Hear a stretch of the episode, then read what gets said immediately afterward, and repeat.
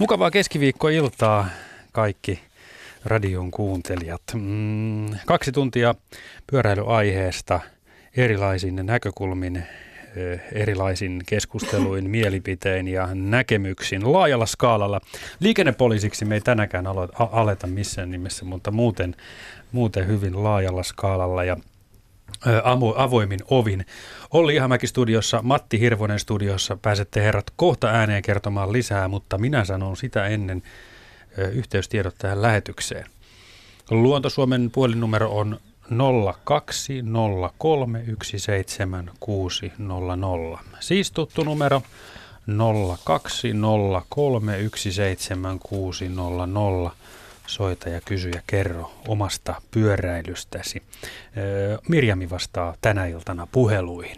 Lisäksi voit laittaa viestiä verkkosivujemme kautta osoitteessa yle.fi kautta Radio Suomi heti etusivulla silmien korkeudella sopivasti on viestistudioon toiminto. Se on hyvä juttu se.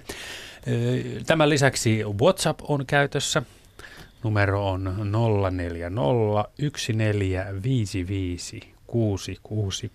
0401455666. Siltä pohjalta Olli. Tältä pohjalta. Tässähän aivan intoa kihisee suorastaan, kun pääsee tekemään ohjelmaa aiheesta, joka on niin lähellä ja, jo, ja jo, jonka tuntee niin mielenkiintoiseksi.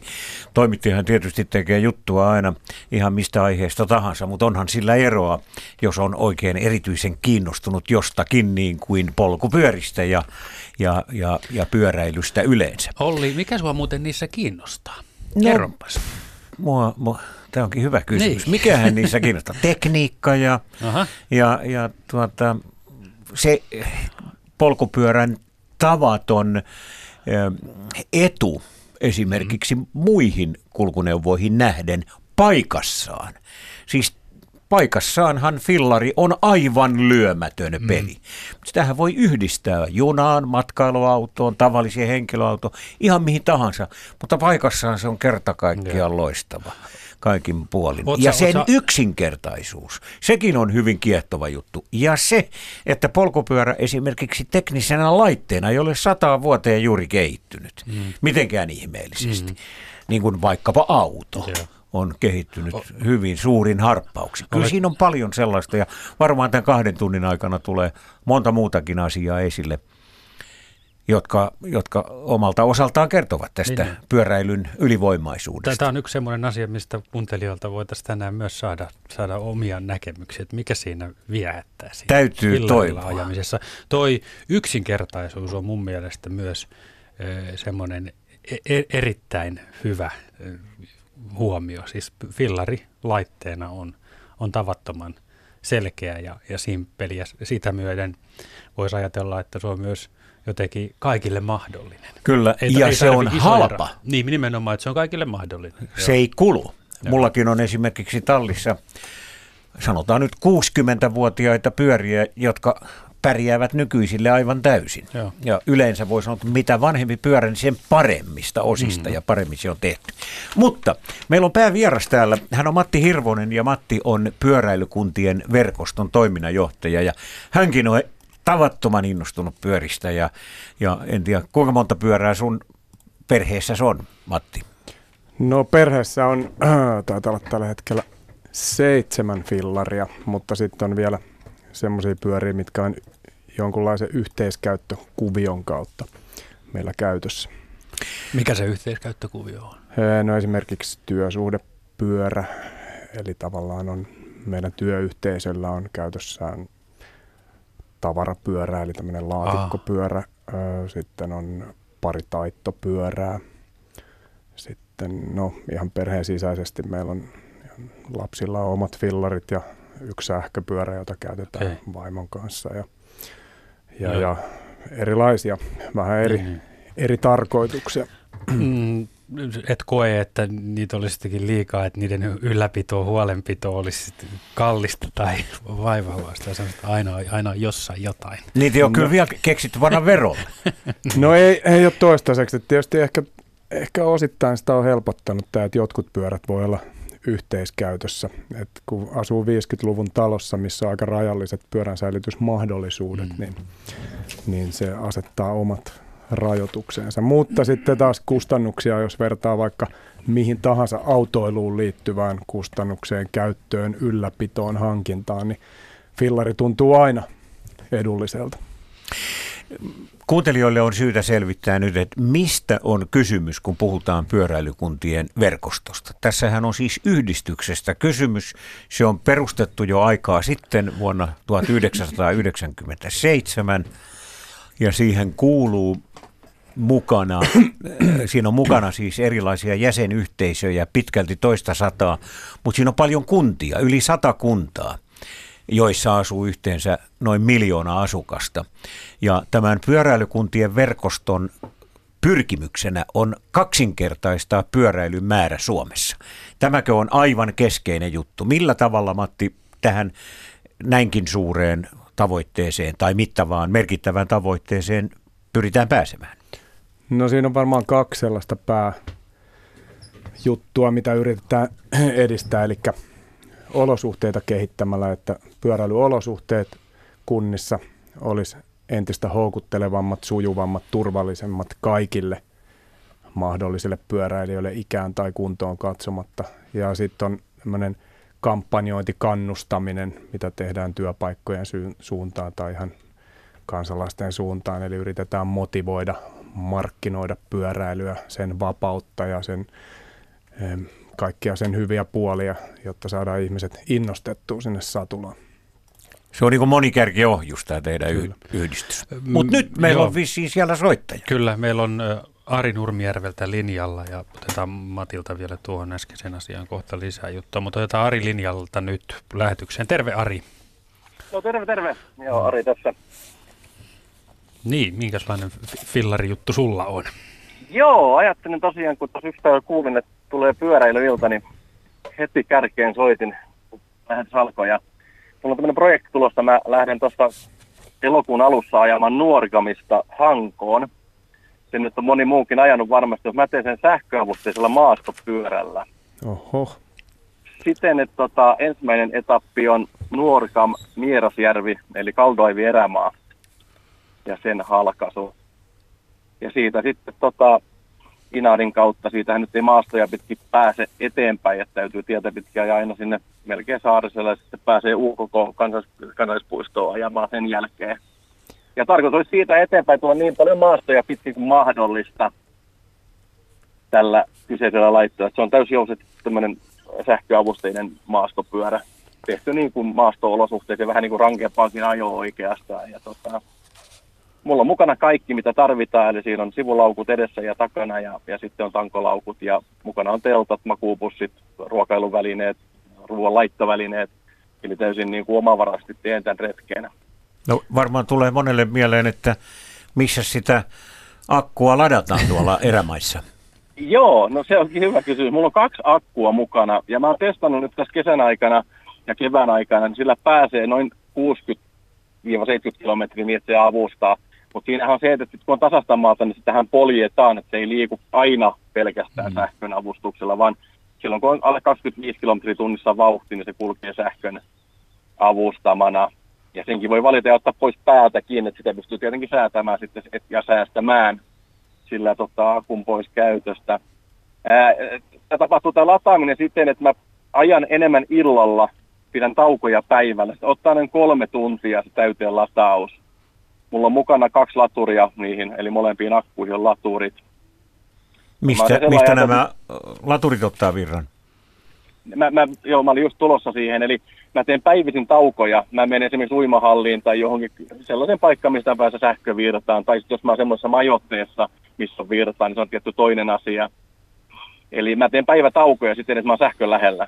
No, onko sitten, kuule, ne, ladat, niin, piti kysyä sitä, että oliko, onko aurinkopaneeleista mitään hyötyä tämmöisessä hommassa? Ei, mulla on aurinkopaneelit siellä takana, mutta ne lataa varavirtalähteitä lähinnä kännykkää ja GPS ja näihin.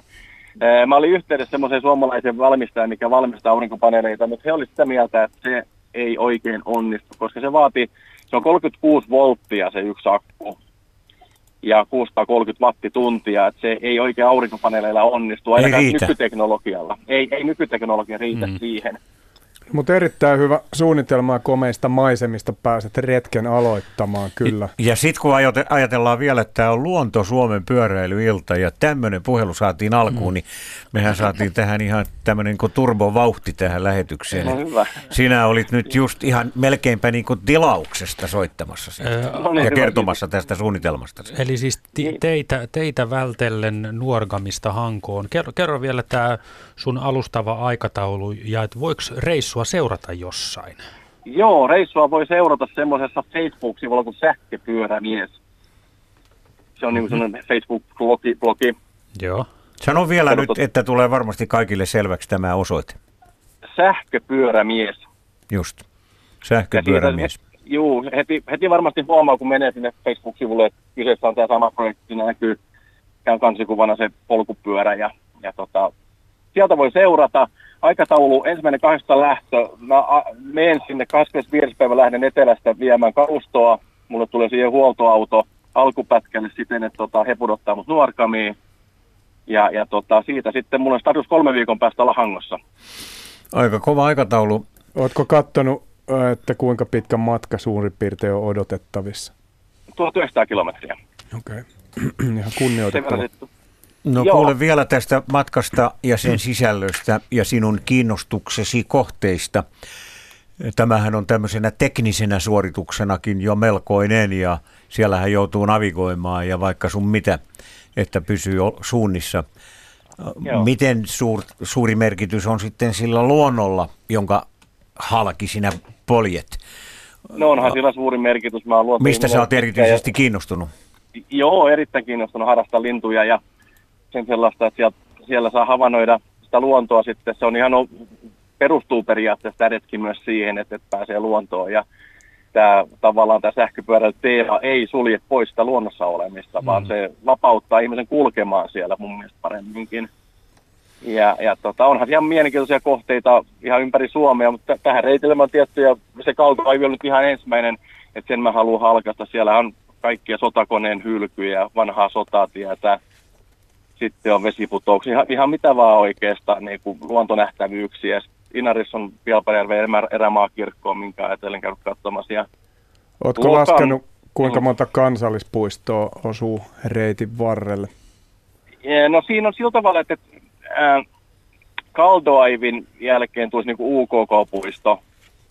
Nämä, nämä puistot vähän hankalia siten, että kun kaikissa ei saa ajaa, Eli, eli pitää Aha. ajaa merkityllä reitillä. Esimerkiksi jos lähti Saariselältä kohti Sallaa, hmm. niin se stoppaa sinne, koska sitä, se reittistö niin kuin loppuu ennen sitä, että joutuisi vähän luvattomasti. Ja niin mä kierrän Lokan järven, Tekojärven sieltä eteläpuolelta. Sieltä pääsee niin kuin kätevästi niin kuin näin sanotusti erämaa-olosuhteissa ajamaan. Kyllä. Ja sitten tulee tosiaan Kuusamon seutu ja Hossa, ja sitten mä ajan sen Raatteen tien läpi, ja päädyin sitten sieltä Suomussalmelle. Ja siellä on tietty omat nähtävyydet, niin kuin mm. kaikki, varmaan moni kuulijakin tietää, mitä siellä on Rattentie, museota ja muuta. Kyllä. Sitten on Kolin kansallispuisto, on seuraava. Ja sieltä Joensuusta mä lähden niin kuin Pieksämään suuntaan ajamaan. että siinä mä koukkaan sieltä Kangasniemen kautta. Ja mitä sitten vielä siitä tällainen raffistista reittisuunnitelmaa sitten tulee Joutsaa, sitten ollaankin jo melkein perillä, voisi sanoa. No melkein, että, kyllä. Niin, että Joustos pääsee ajamaan Päijänteen ympäröön reiteillä pikkasen, että sellainen mä oon katsonut, että pääsi vähän maastoon. Ja sitten tulee tota, kotikunnasta löytyy tämä Aleksis Kiven tota, reitistö, että siitä pääsee pitkän matkaa metsää pitkin. Ja, ja tota, sitten Hankoa se on aika tylsää sitten, että siellä ei oikeastaan vaihtoehto on kaksi vitonen tai sitten jos ajaa jostain mm. keskuspuisto, Helsingin keskuspuiston läpi. No se voi olla sulle jo helpotus, kun sitä metsää on siinä ollut aika lailla jo takana päin. Mutta tämä on mielenkiintoinen juttu ja, ja en malta olla mainitsematta nyt kun kerrot tästä suunnitelmastasi siitä, että Linnut-lehdessä eh, Petri Koivisto tässä jokin aika sitten kirjoitti, eh, ei nyt samasta asiasta, mutta kuitenkin sellaisesta lintubongauksesta, joka tapahtuu sähköpyörää hyväksi käyttäen. Ja Hän puhuu ekopinnailusta, eli ah, siis okay. siitä, että millä tavalla lasketaan, että kuinka paljon tässä ekotyylisessä elämäntavassa pinnoja kertyy. Mutta toteaa tämän artikkelinsa lopuksi, että tärkeintä kuitenkin on, että lintuharrastaja ajaa lintuja ja luonnon etu, etuja, oli hän sitten liikkeellä millä vehkeellä hyvänsä. Mutta tässä on pientä semmoista kritiikin poikasta sitä kohtaan, että lähdetään jotakin lintua bongaamaan autokaravaaneilla ja ajetaan sinne tänne tonne ja poltetaan naftaa tai bensiiniä. Kyllä. Kun mennään Joo, hillarilla, niin se on paljon ekologisempaa. Ja nyt sitten pohditaan sitä, että onko se sitten hyväksyttävän ekologista, kun käytetään sähköpyörää, että näin pitkälle tässäkin lajissa saatetaan mennä. Mutta täältä niin Radio Suomen studiosta me toivomme sinulle nyt mahdollisimman onnistunutta reissua ja ei ole mikään ihme, vaikka näissä lähetyksissä Radio Suomessa tätä sun reissua seurattaisiinkin sitten, kun se Joo, nyt kiitos. saadaan ensin hyvin alkamaan. Ari, Joo, siis... ensimmäinen kahdeksatta. Ari siis kyseessä ja Nurmijärveltä ja sähköpyörämies-niminen hakusana, se tuonne Facebookiin, niin sieltä löytyy. Kiitos Hari, turvallista matkaa, toivotaan hyviä, hyviä kokemuksia ja reissuja sinulle. Kiitos. Joo, kiitoksia, kiitoksia teille. Hyvä. Moi moi. Kuulemiin. 02 03 17600 Luontosuomen pyöräillan, pyöräilyillan puhelinnumero, siis 02 03 17600. Palataan vielä tähän pyöräilykuntien verkoston toimintaan. E, tässähän tämä koko pyöräily innostuksen ja ideologian leviäminen ja levittäminen on aika lailla tällainen poliittinen kysymys, koska nythän paljon on e, kysymys siitä, että millä tavalla esimerkiksi eri kunnissa panostetaan näiden pyöräteiden ja kevyen liikenteen väylien ja näiden järjestelmien parantamiseen, joka sitten mahdollistaa vaivattoman ja turvallisen pyöräilyn. Matti, miten sinä tässä työssäsi olet onnistunut esimerkiksi kunnissa, kaupungeissa, esikuntinesi aikaansaamaan innostusta asiaa kohtaan, kun teillä on tämä kova tavoite, kaksinkertaistaa pyöräilyn määrä Suomessa? Joo, kiitos kysymästä. Vähän jäävi ehkä arvioimaan omaa onnistumista, mutta se täytyy sanoa, että kunnissa kyllä on kunnianhimoa tällä hetkellä ja, ja nyt sitä ensimmäistä kertaa pitkään aikaan on viime vuosina alkanut näkyä minusta tuolla valtiohallinnon eri tasoilla ja, ja niin kuin ennen kaikkea poliittisessa päätännässä. Eli kunnat on ensinnäkin lähtenyt kehittämään olosuhteita, investoimaan pyöräilyyn, eikä sinänsä ihme, koska pyöräilyn on todettu oleva voittoa tuottava investointi. Parhaimmat laskelmat vaikkapa Helsingistä on, että yhden euron satsaus laadukkaisiin pyöräväyliin tuottaa kahdeksan euron hyödyt yhteiskunnalle. Että kyllähän siihen tietysti tästä näkökulmasta kannattaakin satsata, mutta se on kuitenkin kohtuu uutta, että lähdetään rakentamaan vähän korkeatasoisempaa laatua. Ja tota, senpä takia kaikissa oikeastaan kunnissa, missä näitä olosuhteita on lähdetty kunnianhimoisesti kehittämään, niin ne pyöräilymäärät on nousussa. Meidän parhaita pyöräilykaupunkeja on jo pitkään ollut Oulu ja Joensuu ja nyt siellä on lähetty entistä niin kuin parempaa olosuhdetta tekemään ja ympärivuotista vielä, että hoidetaan sitä pyöräväylästöä niin hyvin myös talvella, että se mahdollistaa esimerkiksi työmatkapyöräilyn. Tämä, on, tämä kehitys on ollut ilo nähdä. Tota, 4,5 miljoonaa asukasta itse asiassa näissä meidän sadassa kuudessa jäsenkunnassa. Että Taisi tulla mulle joku pilkkuvirhe. Kaupunkiseu- se, isommat kaupunkiseudut on aika lailla jäseni, mutta nyt ihan viimeisin trendi on ollut se, että myös hyvin pienet kunnat ja kaupungit liittyy jäseneksi. Ja siellä on esimerkiksi tällaiset asiat kuin pyörämatkailu ja sen edistäminen ja odotukset sitä kohtaan, että se myös tuo sitä kautta tuloja paikkakunnalle, niin on noussut Aivan, turistit paksuinen lompakoinen ja niin. niin edelleen. Mutta kuule Matti, minkälainen meidän tämmöinen yhteinen halumme nyt on järjestää näitä väyliä ja sitä liikennettä ja näitä, näitä olosuhteita sellaiseksi, että se olisi jonkinlainen selväpiirteinen, ikään kuin samanlainen kaikkialla niin, että eri kunnissa ei olisi kovin paljon erilaista se pyöräily. Tämähän meillä on yksi helma synti ollut, että meillä on tämä pyöräily niin tavattoman sekavaa, ettei siitä ota erkkikään selvää, että milloin se pyörätie alkaa, milloin se loppuu, onko tämä yhdistetty vai onko tämä eroteltu ja merkinnät on sekavia ja kaikki on tämmöistä vähän niin kuin bordellissa, että, että siinä pitää niin kuin käyttää paljon mielikuvitusta selvitäkseen jollakin tavalla perille.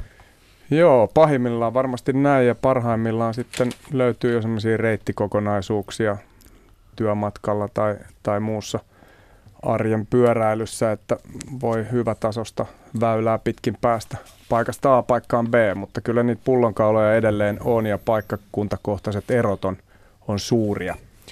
Mutta tota, siihen on, on lääkkeitä, on entistä parempaa ohjeistusta. Pyöräliikenne.fi esimerkiksi on erinomainen tietolähde kaikille, jotka haluaa parempia, sujuvampia pyöräilyolosuhteita. Se on Helsingin kaupungin pyöräkonttorin aikaansaannoksia ja he on kouluttanut jo satoja muita muiden kaupunkien liikenne- ja kaupunkisuunnittelijoita. Toki Helsingissä itsessäänkin on vielä paljon kehittämistä, mutta voi sanoa, että suurin osa siitä, mitä rakennetaan, niin on hyvää tällä hetkellä ja laadukasta. Pyritäänkö nyt tällaiseen, tai, tai mä kysyn, että mihin pyritään? Minkälaista pyöräväylää pyritään tekemään? Mi, mi, mihin suuntaan? Kun tässä tuli nyt esille tämä työmatkapyöräily, pyö, työmatkapyöräilijä ei juurikaan kiinnosta sellaiset asiat kuin tämmöistä turistia, joka tutustuu vaikka nyt kaupungin parhaisiin nähtävyyksiin. Mutta mut mikä on se halu? No haluan varmasti tehdä sellaista pyörän väylästöä ja olosuhdetta, että se palvelee kaikkia, että yhtä hyvin kaksivuotias potkupyöräilijä kuin sitten senioripyöräilijä kokisi olonsa miellyttäväksi, turvalliseksi, mukavaksi siellä pyöräväylällä. Mutta ehkä meillä pahimmat puutteet on just siinä semmoisessa vähän sujuvammassa pyöräilyssä, että jos lähtee pyörän matkalle tai valit, saa itse valita sen reitin Suomessa eri kaupungeissa, niin yleensä löytyy tosi houkuttelevaa esimerkiksi vesistöjen rantoja pitkin kulkevaa reittiä – löytyy niin pääkaupunkiseudulta kuin pohjoisesta ja siltä väliltä, mutta sitten kun pitää päästä suora viivaisemmin ja nopeammin paikasta A paikkaan B, niin silloin yleensä ne ongelmat mm. vasta ilmenee. Ja, ja ne pitää ja, tietää ne reitit. Niin, ja näihin nyt sitten kunnat erityisesti yrittävät satsata tässä. Kyllä totta kai siis Suomen vahvuushan on, on viheralueet, metsät, viherkäytävät – kaupungeissa, kunnissa niiden välillä, että totta kai niitä hyödyntäen myös, mutta tota, kyllä ne pullonkaulat on yleensä sen kaupunkirakenteen sisällä. Joo. Toi oli, toi oli hyvä, hyvä huomio kyllä ehdottomasti. Matilta tämä homma, että kun se infra on sinne rakennettu ja sitä ei otettu alun perin huomioon, kun sitä jälkikäteen aletaan sinne ähräämään ja sovittamaan, niin se on vaikeaa, aikaan vievää ja, ja, ja kallista. Ja sekava. Niin. Juha Kuopiosta on nyt linjalla. Halo Juha. No moi. Moi moi. Joo. Terve. Joo, mä toisin tuota, niin semmoisen näkökulman tähän pyöräilykeskusteluun, että tässä on viime päivinä ollut paljon puhetta siitä, että mökkikansa on se porukka, mikä, mikä nyt sitten tämä ilmastonmuutoksen suurin syyllinen on. Ja tota, mä oon nyt tämmöinen hurahtanut tähän mökkeilyyn niin kuin varsin vahvasti. Ja tota, mulla on sen, sen, sen verran pitkä matka tänne mökille, että mä en pääse tänne pyörällä millään. Et se on niin kuin täysin mahdoton ajatus. Tai en ole niin hyvä kuntona, että voisin 100 kilometriä ajaa pillarilla mökille. Ja, tota, ja sitten toisaalta mä niin kuin fillaroin mielelläni täällä mökillä. Mulla on mm. täällä fillareita useita ja tota, marjakausi alkaa kohta ja sienikausi ja sillä lailla. Eli tuota, vähän niin kuin tämmöisen kulma olisin tuonut tähän keskusteluun, että, tuota, että se, mun mielestä se on vähän niin kuin ikävää, että, että jos, jos niin kuin halutaan, että mä niin kuin lopetan tämän mökkeilyn, niin kyllähän se loppuu siihen, että autoilu loppuu, mutta tämä nyt niin kuin, tämä pyöräilyäkään halu, haluaisi lopettaa, että varmaan niin kuin saitte kiinni, mikä nyt on tässä. Mm. E, kuule Juha, mun täytyy kyllä kysyä, että mikä tämä nyt on tämä, tämä pahaa mieltä aiheuttava e, tämmöinen painotus tässä. Mä en voi ollenkaan ymmärtää sitä, kun pidän sitä niin äärimmäisen normaalina ja luontevana, että sinä ajat autollasi sinne mökille ja mökillä sitten operoit pyörällä ja siellä, missä vakituisesti asut, niin siellä sulla on toiset fillarit, joilla sä ajelet. Jokainenhan nyt ymmärtää, että autoakin siinä välissä tarvitaan ja ehkä junaakin ja joku vaikka sisävesilaivaa. Eihän sille mitään Joo. voi. Mutta mikä, mikä sinun mielesi on nyt pahoittanut tässä keskustelussa? No viime, viime päivinä on ollut paljon, taikka siis ylipäätään nyt on ollut niin paljon puhetta tästä ilmastonmuutoksesta ja nyt sitten joku uutisointi oli siitä, että, joo, tuota, niin, olla viime joku, joo, joku, joo, joku nyt on laskenut sitä, että miten paljon tämä mökkiporukka saastuttaa Okei, no nyt, nyt mm, mm. minäkin hidasjärkisenä pääsin jyvälle siitä, että mitä se tarkoittaa. Mutta eihän kaikesta kannata välittää. Ei, ei tosiaan, mutta että niin mun mielestä tämä ohjelma oli semmoinen, mihin mä nyt halusin soittaa just sen takia, että tässä on tämäkin puoli, että mm-hmm. täällä sitten pyöräillään tuota ihan, ihan, joo, joo. ihan aktiivisesti. On, no kyllä me nyt kuule, otetaan siellä... ihan yli koko valtakunnan synnin päästö tällaisista asioista. Eihän me voida kerta kaikkea pahoittaa mieltämme kaikenlaisista asioista. Suomessa on kesämökkejä, siellä on saunoja, Meillä on kaikenlaisia tällaisia meidän elämäntapoihimme kuuluvia asioita, joista meidän täytyy voida nauttia ihan hyvällä omalla tunnolla. Ja sinä nyt olet yksi e, siitä porukasta, joka todellakin toimii vastuullisesti ja asiallisesti. Ja, ja me jatkamme nyt tämän kesän viettoa täyden kyllä, hyvän kyllä, mielen hyristessä. Joo, ja Tämä on joo, meidän näkemyksemme koko asiaan. Joo, ja sitten kun se pointtihan oli siinä, että mä pyöräilen. Siis mulla on, siis en aio kertoa kyllä niitä sienipaikkoja, marjapaikkoja, niin kuin ei niitä kerrota, mutta että niin, mähän, mähän niin kuin pyörällä käyn sit ne paikat siellä tsekkaamassa ja mä, en mä tota, tosiaan, tosiaan sitten autolle se enemmän kuin on, on niin kuin, äh, välttämätöntä, mutta jotenkin ajattelin, että tähän kohtaan on hyvä. Mm. Se oli erittäin hyvä. Joo, erittäin joo, hyvä juttu. Kuulla. Meillä on sellainen tässä Suomen maassa sellainen paha taipumus, että meillä pitää aina olla joku asia, mistä meillä on niin syyllisyyden tunto. Oli se mikä hyvänsä, niin aina pitää olla pahalla mielellä jostakin ja, ja, ja kärvistellä. Et eikö me nyt pystytä koskaan niin kuin vapautumaan näistä oletko, raskaista tunteista? Oletko, oletko Juha nyt tällä hetkellä mökillä? Olen. Or. Onko loma, loma menee? lomalla olen ja tota, niin, Pillari on tota, kunnossa ja, ja tota, Mies on kunnossa. Sa, sa, sauna vastaan olen lähdössä no niin, loisto Lähetkö vitsaksia tai vastaksia hakemaan fillarilla?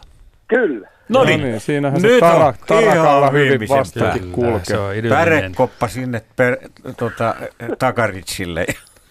Kiitos Juha soitosta. Ja Tämä oli hyvä, hyvä, hyvä puhe. Hyvä, Kiitos hyvä kesää. Hyvää kesää Kiitos todellakin. Kiitos. Moikka. 020317600 Luontosuomen pyöräilyilta täällä kello 20 asti. Siis 020317600.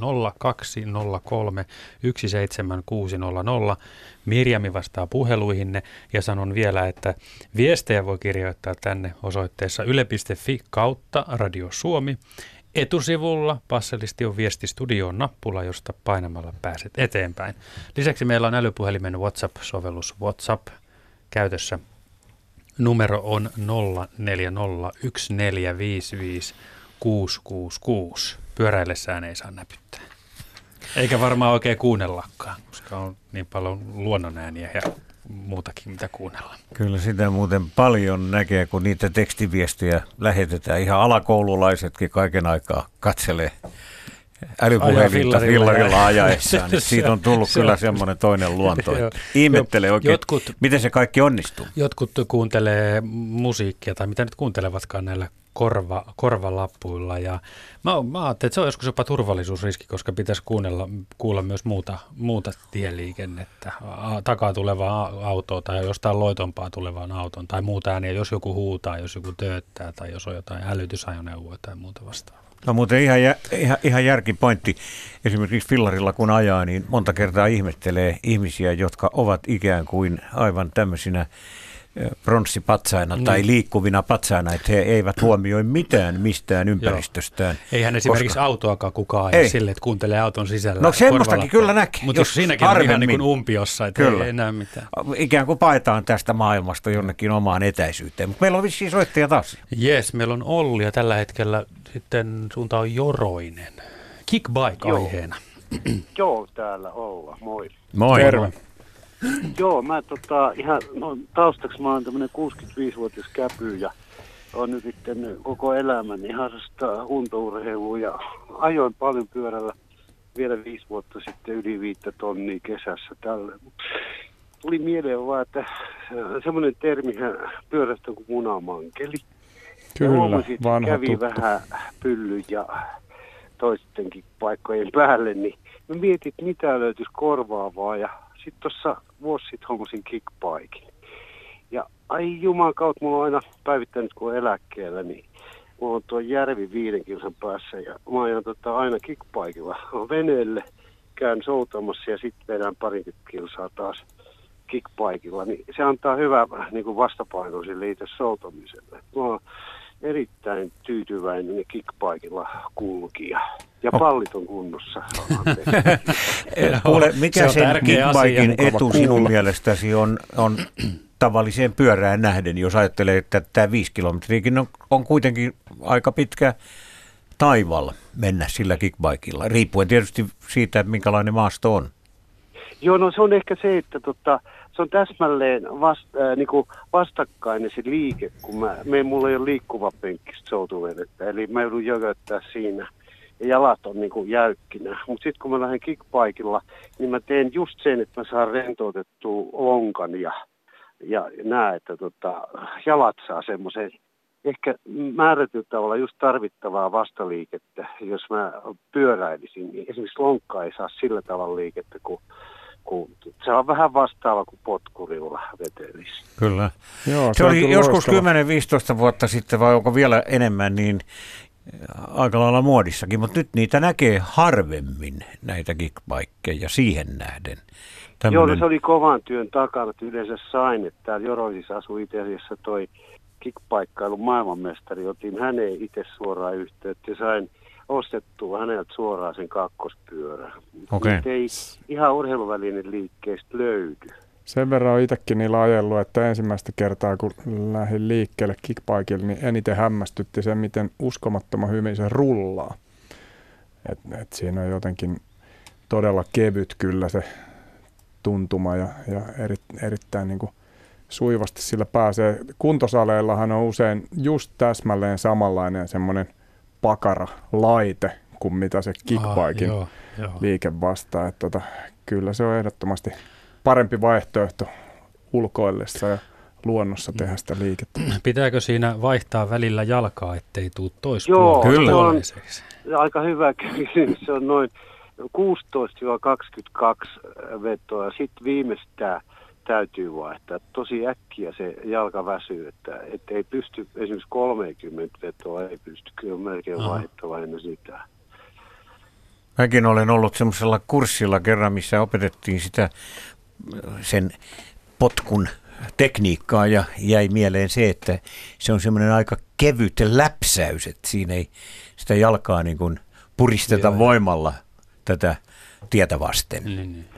Joo, semmoinen ja jäi se mieleen. asento pitäisi olla aika pystyssä, että siinä ensi alku ottaa vähän liikaa etunojaa, mutta se on raskasta. Että kun löytää se sopivan balanssin, niin sitä myötä se tuleekin se potkukin semmoiseksi, niin kuin sanoit, läpsäykseksi. Tietysti Joo. jos on potkukelkalla ikinä kulkenut, niin se on aika tuttukin liike. Kyllä, kyllä.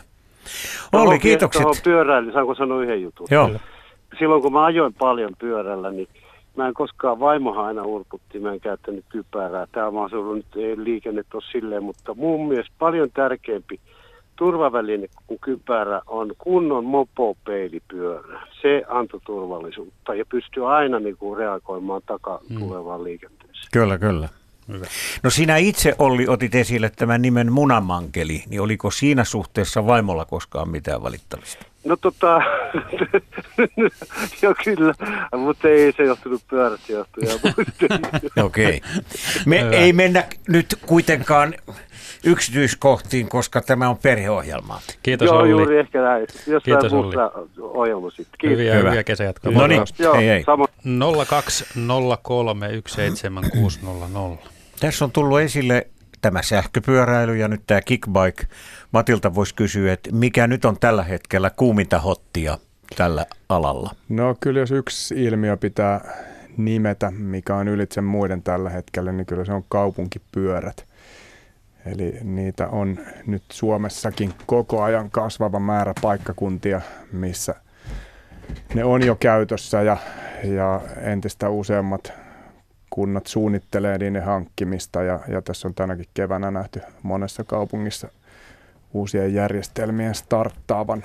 Eli tota, niille voi povata kyllä aika, aika hyvää tulevaisuutta. Toi Helsingin järjestelmä sen ikään kuin aloitti sen boomin Suomessa silloin viisi vuotta sitten. Ja Helsinki ehätti jo tekemään semmoisen kansainvälisen vertailun, jossa selvisi, että kun Aasiasta ei oikein pystynyt kauhean tarkasti saamaan dataa, niin, niin tota, ainakin tämän niin kuin Euroopan ja koko niin sanotun läntisen maailman suosituin järjestelmä, kun katsotaan, että kuinka paljon käyttökertoja per pyörä per päivä, niin tota, se on, on onnellisten tähti alla syntynyt järjestelmä ja, ja tota, sitä kautta sitten muutkin kaupungit Suomessa on, on saanut innoitusta.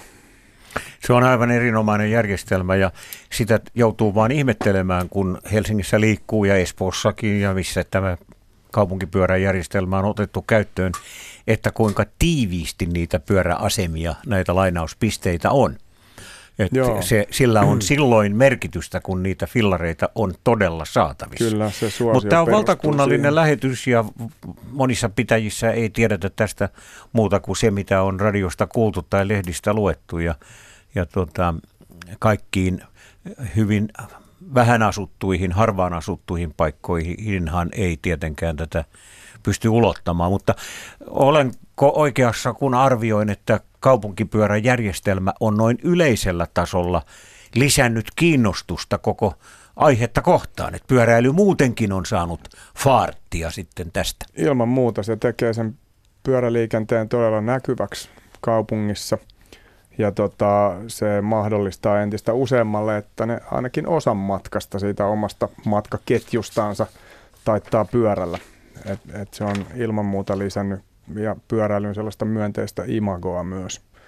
Tässähän just esimerkiksi Kuopio sai nyt ensimmäisen sähköavusteisen kaupunkipyöräjärjestelmän Suomessa ja Turku, Turku jo tota, mm, reilu vuosi sitten niin avasi ensimmäisen ympärivuotisen kaupunkipyöräjärjestelmän. Et se oli lähtökohtaisesti on tehty se Turun järjestelmä sille, että se ei koskaan sieltä poistu. Se rullaa läpi talven ja, ja hyvin rullas viime talvenakin. Siihen kun totutaan, niin siitä tulee sitten toinen luonto. Meidän kuuntelijamme Timo kirjoittaa siitä pyöräilyn yhdenvertaisuudesta ja nimenomaan kaupunkifillareiden osalta, että, että voisiko joskus olla mahdollista, että siellä olisi esimerkiksi myös tandemia käytössä? Joo, näistä on paljon ollut puhetta, ja että miksei ole lastenpyöriä ja vaikka tavarapyöriä, ja että tavallaan mahdollistettaisiin sen yhteiskäyttö kaupunkipyörän kautta sitten nämä pyöräily koko monimuotoisuudessaan. Vastaus on lähinnä tähän mennessä ollut näitä järjestelmä- ja palvelun tuottajilta se, että se ei vain yksinkertaisesti ole löytynyt sitä liiketoimintamallia, jo, joka niin kuin olisi kannattava, että et saataisiin näitä erikoispyöriä käyttöön. En tiedä, kehittyykö se siihen suuntaan tulevaisuudessa. Toivottavasti yksi malli on tietysti se, että on sitten, kuten Jyväskylässä, tämmöinen lastipyörälainaamo, mistä saa laatikkopyöriä, tavarapyöriä, sähköavusteisia pyöriä, peräkärryjä, kaikkia erilaisia fillareita – ihmiset lainata vähän niin kuin kirjastoperiaatteella käyttöönsä. Kirjastosta haetaan nykyään jo akkuporakoneitakin ja vaikka mitä, ompelukoneita. Kyllä, mutta kyllä oma veikkaus on, että nämä yhteiskäyttöpyöräjärjestelmät varmasti jollain aikataululla kehittyy siihen suuntaan, että sieltä saa entistä isomman valikoiman erilaista fillaria käyttöönsä. Täällä on kuuntelijoilta useita useita viestejä. Otetaan Juhanin kysymyksiä. Hän ollaan listannut tähän enemmänkin enemmänkin ja tota, niitä tulee, tulee Matille. Juhania kiinnostaa tietää, että mikä on pisin pyörämatka, jonka olet tehnyt perheesi kanssa ja että onko jokaisella kaupungilla omanlaisensa pyöräilykulttuuri ja jos on, niin minkälainen on esimerkiksi Suomen pyöräilykulttuuri? No joo, jos lähdetään tuosta viimeisimmästä, niin Suomessa on sellainen, voisi sanoa, kehittyvä pyöräkulttuuri. Hyvään suuntaan ollaan menossa jokaisen kaupungin pitää tietyllä tavalla luoda se pyöräkulttuurinsa itse. Ei ole sattumaa, että esimerkiksi Oulu on pitkään nauttinut meidän ykköspyöräilykaupungin mainetta, koska siellä tehtiin vuonna 1972 ensimmäinen pyöräliikenteen tavoiteverkko suunnitelma, kuten liikenneinsinöörit sitä kutsuu, eli mm. hahmoteltiin, että mikä olisi semmoinen Ouluun sopiva pyöräväylien verkosto, ja siitä lähtien on, on tehty määrätietoista kunnianhimoista työtä. Sitten se tavallaan kulttuuri tulee sitä kautta tietysti, että ihmiset pyöräilee ja, ja eri liikennemuodot pelaa yhteen. Mitä suurempi määrä pyöräilijöitä, niin, niin sitten esimerkiksi autoilija ja autoliikenne yleensä pelaa paremmin yhteen, autoja on vähemmän ja pyöräilijät näkyy paremmin katukuvassa ja se mm. luo turvallisuutta ja sujuvuutta. Ja sitten esimerkiksi Oulu ja Joensuu on hyviä esimerkkejä siitä, että siellä talvella pyöräily kuuluu siihen – pyöräilykulttuuri ei sitä taivastella, jos joku tulee talvella pyörällä töihin. Se on ihan yhtä normaali kuin että se saa, ihminen kävelee talvella. Niin, niin, tai että jos joku ei pyöräile, niin hänen ei tarvitse muiden talvipyöräilyä ottaa niin kuin hyökkäyksenä itseään kohtaan no tai ei, henkilökohtaisesti. Ei, ei, ei takuulla. No sitten se, kuinka paljon on pyöräily. Ehkä yhdellä Tanskan matkalla aikanaan tuli pyöräiltyä oman perheen kanssa – pisimpiä matkoja, mutta ei nekään kyllä mitään valtavia ollut. Olisiko ollut jotain 6-70 mm. kilometriä päivässä. Meillä oli okay. yksi tandemi. Ja, että kyllä ne pisimmät matkat on sitten ollut, ollut semmoisia niin kaveriporukan tai yksin pyöräilyä. No mutta kilometreissä mitattuna vähemmän, mutta laadullisesti sitäkin. Niin Nimenomaan. Me järjestetään semmoinen kilometrikisa vuosittain, missä yli 30 000 osallistujaa. Siinä aina arvotaan fillareita ja kaikenlaista. Niin kerran kun toimitin yhtä fillaria yhdelle onnelliselle voittajalle, niin hän hiukan häpeissään vastasi, että no, että on pyöräillyt vaan, vaan semmoinen 180 kilometriä, että ei hän oikein koe, että olisi niin kuin ansainnut tätä, mutta – sitten hän korosti, että mut tunnelma on ollut erinomainen mm. jokaisen kilometrin kohdalla. Nimenomaan se on niin kuin kaikessa muussakin, että kun se on viiden tähden kokemus, niin tässä, se. tässä meidän studion pyöräilevässä kolmikossa Markus varmaan vetelee niitä pisimpiä päivänmatkoja. Milloin työmatka Porvoosta Helsinkiin taittuu pyörällä ja illalla takaisin. Mikä on sun ennätysreissus? Siis kilometreissä No kilometreissä, päivän, sanotaan nyt päivämatka. Mitä se voi maksimissaan olla? Mä, ajoin, mä oon joskus ajanut vuosia sitten, kun tuli oli, harjoittelu pyörällä. Oli, oli pyörällä, harjoittelin ja se oli tavoitteellisempaa, niin 250 ajaa päivässä. Viimeiset 100 kilsaa vasta tulee. Ja se tuuli on kova. Se on paha siinä se vaiheessa, kun kotipäin on menossa. Ja, ja, tota niin. Kun oli 40 Kyllä. kilsaa jäljellä kotiin, pysähyi huoltoasemalla ostaa leipää ja jätskiä, niin tuuletteli jo melkein. Ei ole ihan kuin pari tuntia, pari tuntia matkan tekoa. Mutta hei, meillä on äsken oli näkövammaisista puhetta, niin meillä on nyt Tomppa Helsingistä linjalla. Halo Tomppa. Ja sä olet, sulla on näkövamma ja sä ajat tandemilla. Joo, tota, tai ajoin, mutta kun ö, eksäni lähti sitten pois tästä, niin en ole sillä lailla ajanut.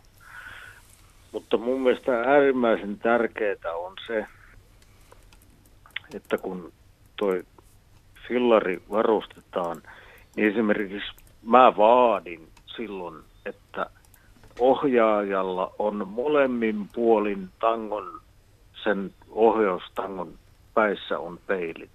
Et se on vähän niin kuin autoa ja sä näet ees kahtaalle joka suuntaan. Ja sitten valot on äärimmäisen tärkeitä ja kypärät. Että ilman, ilman niitä ei lähetty koskaan mihinkään. Et se, se oli niin kuin,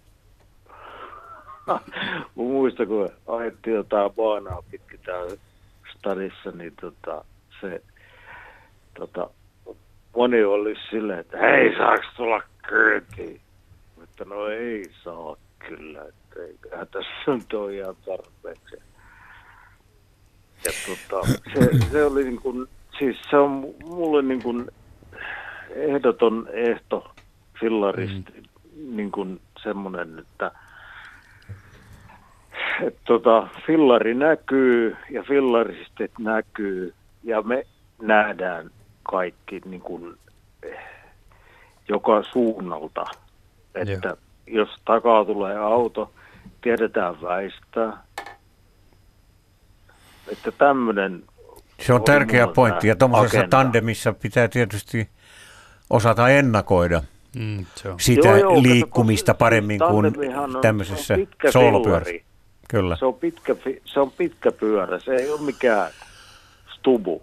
Mm. Näin on, mutta Tompa, kerro meille, että mikä sinua siinä ajamisessa viehättää eniten, kun sinä istut siellä takana ja poljet ja siinä on tietysti monenlaisille aisteille ja aistimuksille mahdollisuus, niin kuvaile meille sitä, että no se on, se on niin miltä se tuntuu. Pystyy vähän, tota, niin kuin esimerkiksi kesällä kun ajettiin, niin, niin nulla ollut kuuntelee ja emännän kanssa pystyy juttelemaan siinä samalla ja tota, sitten kun emäntä otti sen niin kuin omakseen sen homman silloin, että se kertoo aina, että nyt kallistetaan, nyt käännytään, kaikkea. Ja sitten sanoi, että aina kun käännyttiin, niin mulla heijastimet oli käsivarsissa sille, että kun jos me mentiin johonkin risteykseen, niin mä nostin sen käden aina, että mihinkä suuntaan käännytään, että autoilija näkee, että noin on kääntymässä. Aivan. Et se, se, se, oli tota, se, se oli oikeasti hauskaa. Koitko, että luonto, nyt kun tässä Luonto Suomen lähetystä tehdään, tulee lähemmäs, no, kun istut se, siellä fillarin päällä? Kyllä, se tuli tota, valkoposkihanhia oli ihan pirusti tuossa jossain vaiheessa, kun painettiin meneen tuolla kaivopuiston rannassa ja ajettiin Jätkäsaareen. Ja... Et kyllä sinne niin kuin helposti tuli illassa sinne 30-40 kilometriä ajettua ihan vaan niin kuin lystikseen. Ja totta kai se kuntoon kohottaa. Kiitos Tomppa. Kiitos ja hyvät illanjatkot. Ja toivotaan, että Tomppa löytää uuden Kuski. Sanotaan tämä, no niin, kuskiksi sitä nyt voi mm. sanoa sitä etu, etumaista siinä tandempyörässä mahdollisimman pian, että yes. pääsee nauttimaan tästäkin kesästä. Kyllä vain. 0203 17600 puhelinnumero Radio Suomen Luonto Suomen pyöräilyiltaan. Puhumme pyöräilystä tänään hyvin laajalla skaalalla. Mirjami vastaa puheluihinne 020317600. Viestin voit laittaa myös verkkosivujen kautta yle.fi kautta Radio Suomi osoitteessa käytät viestistudioon toimintoa. Ja Whatsappilla 040 Niin, tuossa äsken Matti puhui tästä kulttuurista, joka eri kaupungeissa vallitsee Joo. ja mulla, mulla on ajatuksia tästä asiasta, mutta palaan siihen merisääden jälkeen, jos sopii. Kyllä. No niin, tässähän ei ole kuin puolitoista minuuttia kello 19 aikamerkkiin, joten käytetään se hyväksi ja kerrotaan tutkimuksesta, jossa selviteltiin sitä, että mistä syystä ihmiset pyöräilevät, mitä he arvostavat eniten. Aivan yhtenä kaikkein tärkeimpänä, ehdottomasti kaikkein tärkeimpänä syynä on se, että pyöräily koetaan käteväksi tavaksi liikkua. Yli 40 prosenttia ihmisistä ajaa fillarilla tästä syystä. Aika moni ajattelee niin, että pyörän sarviin tartutaan sen myönteisten terveydellisten vaikutusten vuoksi. 33 prosenttia ihmisistä pitää tätä tärkeimpänä syynä. Ulkoilu ja virkistys, se nyt ehkä menee vähän tuohon samaan nippuun, on noin 10 prosentin luokkaa. Sitten on ympäristösyitä, ne ovat kuitenkin vähäisiä. Riippumattomuus aikatauluista koetaan myös myönteiseksi ja taloudellisuus, siis se, että pyöräily on halpaa. Se merkitsee monille paljon. Ja onhan sitten tietysti joitakin muitakin syitä, mutta tässä kuitenkin siis tämmöinen pieni otos tuosta tutkimuksesta, joka selvitteli sitä, että miksi pyörällä ajaminen koetaan tärkeäksi. Ennen kaikkea se on kätevä tapa liikkua. Yle Radio Suomi. Meillä on linjalla nyt Jyri. Öö, Moona kirjoitti meille aikaisemmin päivällä näin. Kaverini Jyri on 17-vuotias, nuori miehen alku Mäntästä. Hän on innostunut pyöräilemään. Hän sai päähänsä tällaisen idean, että pyöräilee Suomen halki. Lähti matkaan 24.6. pohjoisimmasta pisteestä Nuorgamista polkemaan kohti Hankoa. Tavoitteena olisi, että olisi Hangossa perillä 12. päivä tätä kuuta. Matka on saanut seurata sosiaalisessa mediassa kuten esimerkiksi Jyrin Instagram-tilillä ja Jyrin perhe on tukemassa poikaa matkalla. Moona kirjoitti näin ja pisti vielä mukaan Jyrin puhelinnumeron. Ja Jyri on nyt linjalla, haloo. Hyvää päivää. Missä sä oot nyt menossa? Tällä hetkellä mä oon Äänekoskella. Okei, oletko aikataulussa? Kyllä, just ja tarkalleen. Joo. Onko muuten Äänekosken keskustassa, jossa olet niin paljon purua tiellä, semmoista puujätettä? No, jonkin verran. Mm, se on aika erikoinen paikka siitä syystä, että siellä sitä paljon on. Ah, jaa. Mm. M- miten Jyri sun matka on mennyt? No matka on mennyt hyvin, mutta myös hankaluuksiakin on ollut matkalla. Minkälaisia? Tuossa Sodankylän kohdilla tuohon oikeaan polveen tuli sellainen rasitusvamma ja sen kanssa on tässä saanut taistella, mutta se on niin kuin jo selätetty tässä nyt onneksi. Okei, okay. eli että pystyt, pystyt kulkemaan. Joo. Miten, tota, niin miten sulla tämä idea nyt tähän lähti, että olet innostunut pyöräilemään? Etkö aikaisemmin fillaroinut? No siis aina mä oon oikeastaan sellainen pyöräilyn niin kuin paikasta toiseen niin kuin omalla kylällä, mutta sitten olin pyöräilemässä Jämsänkoskelta Mänttää, ajattelin, että pitääkin kokeilla pyöräillä tuo koulumatka, kun käyn Jämsänkoskella käyn ammattikoulua, niin siinä sain sitten idea, että jos tekisi mm. hullua ja pyöräillä Suomen päästä päähän. Joo. Ja päivämatkat sulla on ollut minkälaisia? Ne vaihtelee sitä 90-150. Just. Onko ruoka maistunut? Ruoka on maistunut tosi hyvin. Onko uni maistunut? Se on maistunut vielä paremmin. okay. No missä kerro nyt vielä te, näistä, näistä muonituksista ja majoituksista, miten se on tapahtunut? Onko sulla jotain huoltojoukkoja siellä vai valmistatko Joo. itse siellä ruokaa vai miten se tapahtuu? Mulla kulkee tuossa huoltojoukot mukana autolla, että äiti ja pikkuveli ja pikkusisko kulkee matkassa. Äiti tekee ruuat ja pystyttää teltaa aina leiritaloille ja Joo. Huolto pelaa kyllä. Palvelu pelaa. Mm. Minkälainen pyörä sulla on? Mulla on 30 vuotta vanha tunturi Marsella, minkä iskä on ostanut rippilahjaksi Oho. Oho, siinä on jo tunnearvoa. No kyllä. Ja se on pelannut hyvin. Kyllä, ja kaikki muu paitsi renkaat ja jarrupalat on alkuperäisosia. Sekin vielä. Tässä on tämmöinen hyvä, hyvä perspektiivi. Muuten nekin pyörä. voisivat olla ihan alkuperäisiä. Ei ole ollenkaan harvinaista, että, että tämmöisissä no pyörissä on 30 siis vuotta ne, vanhat renkaat. Joo, ja ne oli alkuperäisiä ennen tätä reissua, mutta ajattelin, että jos nyt vaihdetaan ne sitten varmuuden vuoksi, että ei kulutuspintaa. Toivottavasti ette heittäneet niitä pois, sillä ne on arvorenkaita, ne kestää kymmeniä vuosia. Mikä se on ollut, kaik- löytyy. Hyvä. Mikä se on ollut kaikkein parasta tähän mennessä? kaikkein parasta ehkä tähän mennessä, niin no kyllä nuo Lapin maisemat oli semmoinen aika, on niitä ennenkin nähty, mutta kyllä ne nyt jotenkin vielä hienom, hienommalta näytti, kun pyöräili siellä. Kaikessa pitkiä rauhassa. Matkoja, ka, niin, kaikessa rauhassa pitkiä matkoja kauniissa maisemissa. Joo. Joo, voin kyllä kuvitella. Tämä on niin luontomatkailua, mutta kyllä muuhun teki vaikutuksen tämä huoltojoukot. Mä ajattelin tätä äidin rakkautta. Miten se tulee esille tässä? Kyllä, että, että terveisiä vaan sille rakkaalle joo. äitimuorille sinne. Mm, kesälomansa käytti siihen, että lähti Moi. minun matkaan tänne. Hieno Hyvänä aika. Hei Jyri, kerropas vielä se, että onko se joutunut paljon vastatuuleen taivaltamaan, kun kuvittelisin, että vallitsevat tuuliolosuhteet on yleensä tota, semmoiset, että tulee, tulee vastaan, jos Hangosta, ei kun Nuorgamista Hankoon pyöräilee? No aina, jos on tullut, niin kyllä se vastaan on ollut. Että. no niin. Joo, eipä siinä. Hyvää turvallista loppumatkaa ja 12.7. Hangossa olet perillä. Itse asiassa, nyt tämä on pakko korjata, että kahdeksas päivä. Kahdeksas seitsemättä? Joo. Okay. Kuule, kerro vielä, on pakko kysyä millä se polvi saatiin kuntoon? Mitä salvaa siihen levitettiin?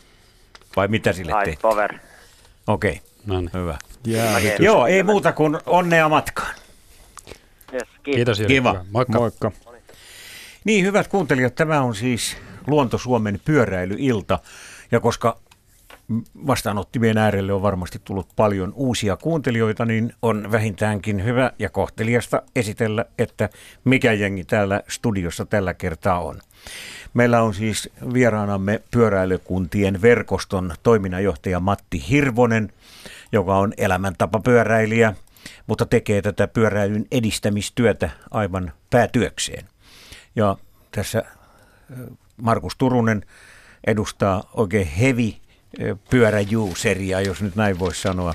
Hän on kova luokan pyöräilijä ja meikäläinen on siirtynyt lähestulkoon täysipäiväiseksi pyörämekaanikoksi, mutta piipahdanpa täällä nyt sitten tämän lähetyksen ajan täällä studiossa. Joo, ja- meillä jo- on täällä tämmöistä tämmöistä tuota, niin pyöräväkeä nyt kertynyt osin sattumankin Ja vuoksi tähän ki- kiitos- studioon nyt kiitos, täksi päiväksi. Kiitos oli näistä sanoista, mutta jotta kukaan ei pitäisi minua tiukkappipoisena tai hampaa tirvessä pyöräilijän, niin haluan ehdottomasti sanoa, että pyöräily on minulle ennen kaikkea mielenrauhaa, henkisyyttä ja jonkunlainen itseilmaisun muoto. No niin.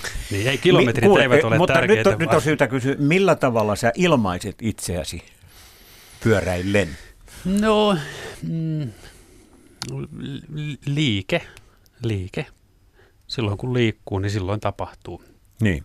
kaikkialla. Sekä korvien välissä että, että muualla. Se on hyvin inspiroivaa mulle. Ja, ja se on myös kenties jonkunlainen, no ei, ei nyt minkäänlainen vastaisku, mutta se on myös kannanotto siihen, että, että näin, näinkin, voi, näinkin, voi asiat, näinkin voi asiat tehdä. Eikö- Näinkin voi asiat nähdä. Pyöräily, pyöräily, pyörä on minusta myös hyvin kaunis esine. Siis Mm. niin pyörä esineenä on hyvin kaunis, varsinkin jos siinä ei ole liikaa tingeltangelia eikä liikaa hipsuja eikä hapsuja, vaan että se on selkeä, Pelkistetty ja klassinen, pelkistetty. Kyllä. Eikös Einstein tokaissut, kun kysyttiin suhteellisuusteoriasta, että mietin sitä pyöräillessäni. No niin, pyöräillessä on hyvä miettiä monenlaisia asioita. Meillä on Aarno nyt Hämeenlinnasta linjalla. Terve Aarno. No tervepä terve. Mitä No. ajatuksia sulle tulee pyörällä ajaessa No tota, mieleen? tuommoista historiaa 51-53 vuosina asuttiin Nurmeksessa. Minä olin päässyt oppikouluun. Ensimmäinen ja kolmas luokka meni siellä. Ja seitsemän kilometriä oli matkaa Porokylän takaa Nurmeksen kouluun. Ja äiti oli saanut uuden Crescent polkupyörän. Ja mä sain luvan ajaa siinä kouluun. Eli seitsemän kilometriä suuntaan se. Jos sattuu olemaan hyppitunti, niin minähän kävin kotona vielä syömässä. Eli 28 kilometriä päivässä. Joo. Tämmöisiä. No Joo, niin. joo. Ja Entäs- piditkö sitä minään? Oliko se ihan luonnollista siihen aikaan vai? No kyllä se oli tota, tavallaan en tiedä oliko se luonnollista, mutta se oli mulle ihmeellistä, kun se oli äitin ensimmäinen polkupyörä ja eikä mulla vielä mitään polkupyörää ollut. Ensimmäisen mä olin saanut vissiin vuonna 56 joskus. Ja, ja tota, vielä yksi juttu, niin mä sain sakotkin Ylinovajosta polkupyörällä Nurmeksen kauppalassa. Oho. Miten se mitattiin? No tota, sitä minä en tiedä. Mutta tota, koulusta torille oli alamäkeä kovasti ja minä poljin niin paljon kuin vaan suinkin sain. Ja poliisi oli edessä ja poika seis. Ajoit, Siihen ajoit uskomaton juttu. Sitten pidettiin pientä tenttiä, kuka minä olen, mikä mun isä on. Ja no se loppui siihen, mutta isä oli maksanut 30 markkaa sakkoa. Se oli siis Joo. aikamoinen määrä rahaa silloin ja Kyllä. sain selkään. No ja onhan, kyllähän tietysti pyöräillessä liikennesääntöjä pitää noudattaa, mutta en ole Kyllä, keneltäkään, kyllä, en ole, kyllä. aikaisemmin en ole koskaan kuullut, että olisi ihan vaan Ylinopeussakko. ylinopeussakko. No en minäkään, mutta tämä on kyllä vissiin aika harvinainen tapaus. Tällä hetkellä mulla on tunturi daami, 40 vuotta, kolmella vaihteella kaverilla laittoi siihen vaihteet ja tässä kirjoittelin paikalliseen kaupunkiuutisiin suuntamerkistä, eli jos on kaksi vaihtoehtoa kääntyä, niin aina minä näytän käsimerkillä suuntan. Mutta tota, jotkut morjestaa, luulee, että mä niin morjestan heitä ja yhden kerran perään huudettiin, että kuka sä oot. Mutta autoilijat ymmärtää. Mm. Joo, joo. Kyllä. Tämmöisiä Joo. kokemuksia. Hyvä. Hyvät Loistava jutut homma. kerta kaikkiaan. Kiitos Arno Yes. soitosta. Hyviä turvallisia kilometrejä. Oliko yksi kysymys vielä? Ne, Oliko joo. siihen aikaan Nurmeksessa yhtään vaihdepyörää, kun sulla oli tämä äidin Crescent? En muista, ei, se, se oli ihan tavallinen polkupyörä. Niin, se varmaan en, joo. En, en semmoista muista. Ne oli hyvin harvinaisia siihen Kyllä, aikaan. Tästä täytyy kertoa joo, vielä semmoinen juttu, että mulla on paljon kokemusta näistä vanhoista ruotsalaisista naisten pyöristä.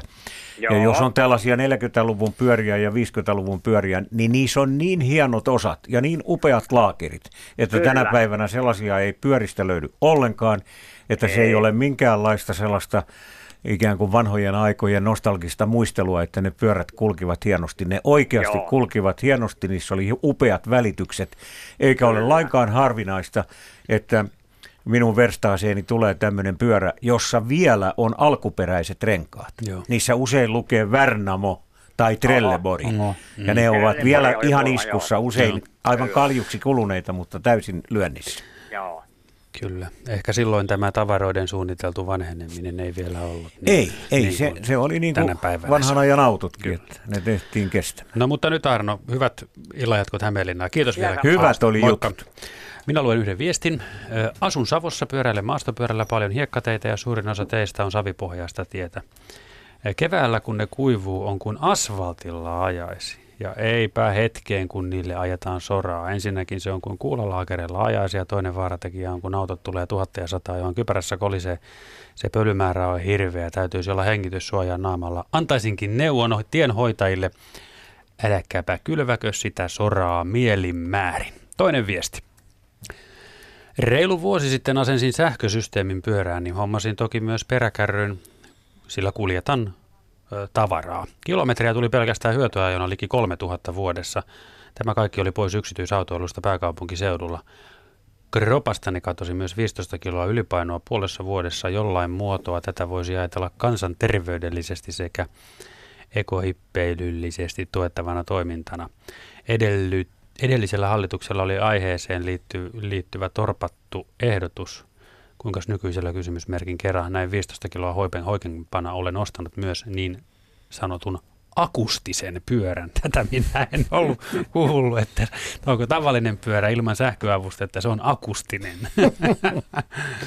Matti. No joo, siinä oli erinomainen esimerkki sähköpyöräilyn sekä – päästövähennysvaikutuksista hyvin konkreettisesti tässä tapauksessa ja myös terveysvaikutuksista, koska toisin kuin silloin, kun sähköpyörät tuli markkinoille, pelättiin, että nytkö pyöräily hyvät terveysvaikutukset vähenee, niin, niin päinvastoin sähköpyörät on vain lisännyt sitä siitä syystä, että ne korvaa isossa määrin yksityisautoilua ja myös se, että kun se on sähköavusteinen polkupyörä, niin sitä pitää aina polkea ja sitä sähköavusteista yleensä käytetään enemmän ja sillä useammin ja sillä poljetaan pidempiä matkoja mm. kuin tavallisella polkupyörällä, niin silloin ne terveysvaikutukset on yleensä osoittautuneet mm. yhtä hyviksi kuin tavallisessa. No vielä ilmeisesti varsin kalliita nämä, nämä sähköavusteiset. No se on tietysti suhteellinen käsite aina, jos vertaa tosiaan – minkä tahansa auton hankintaan, ylläpitoon tai käyttöön, okay, niin just. silloin se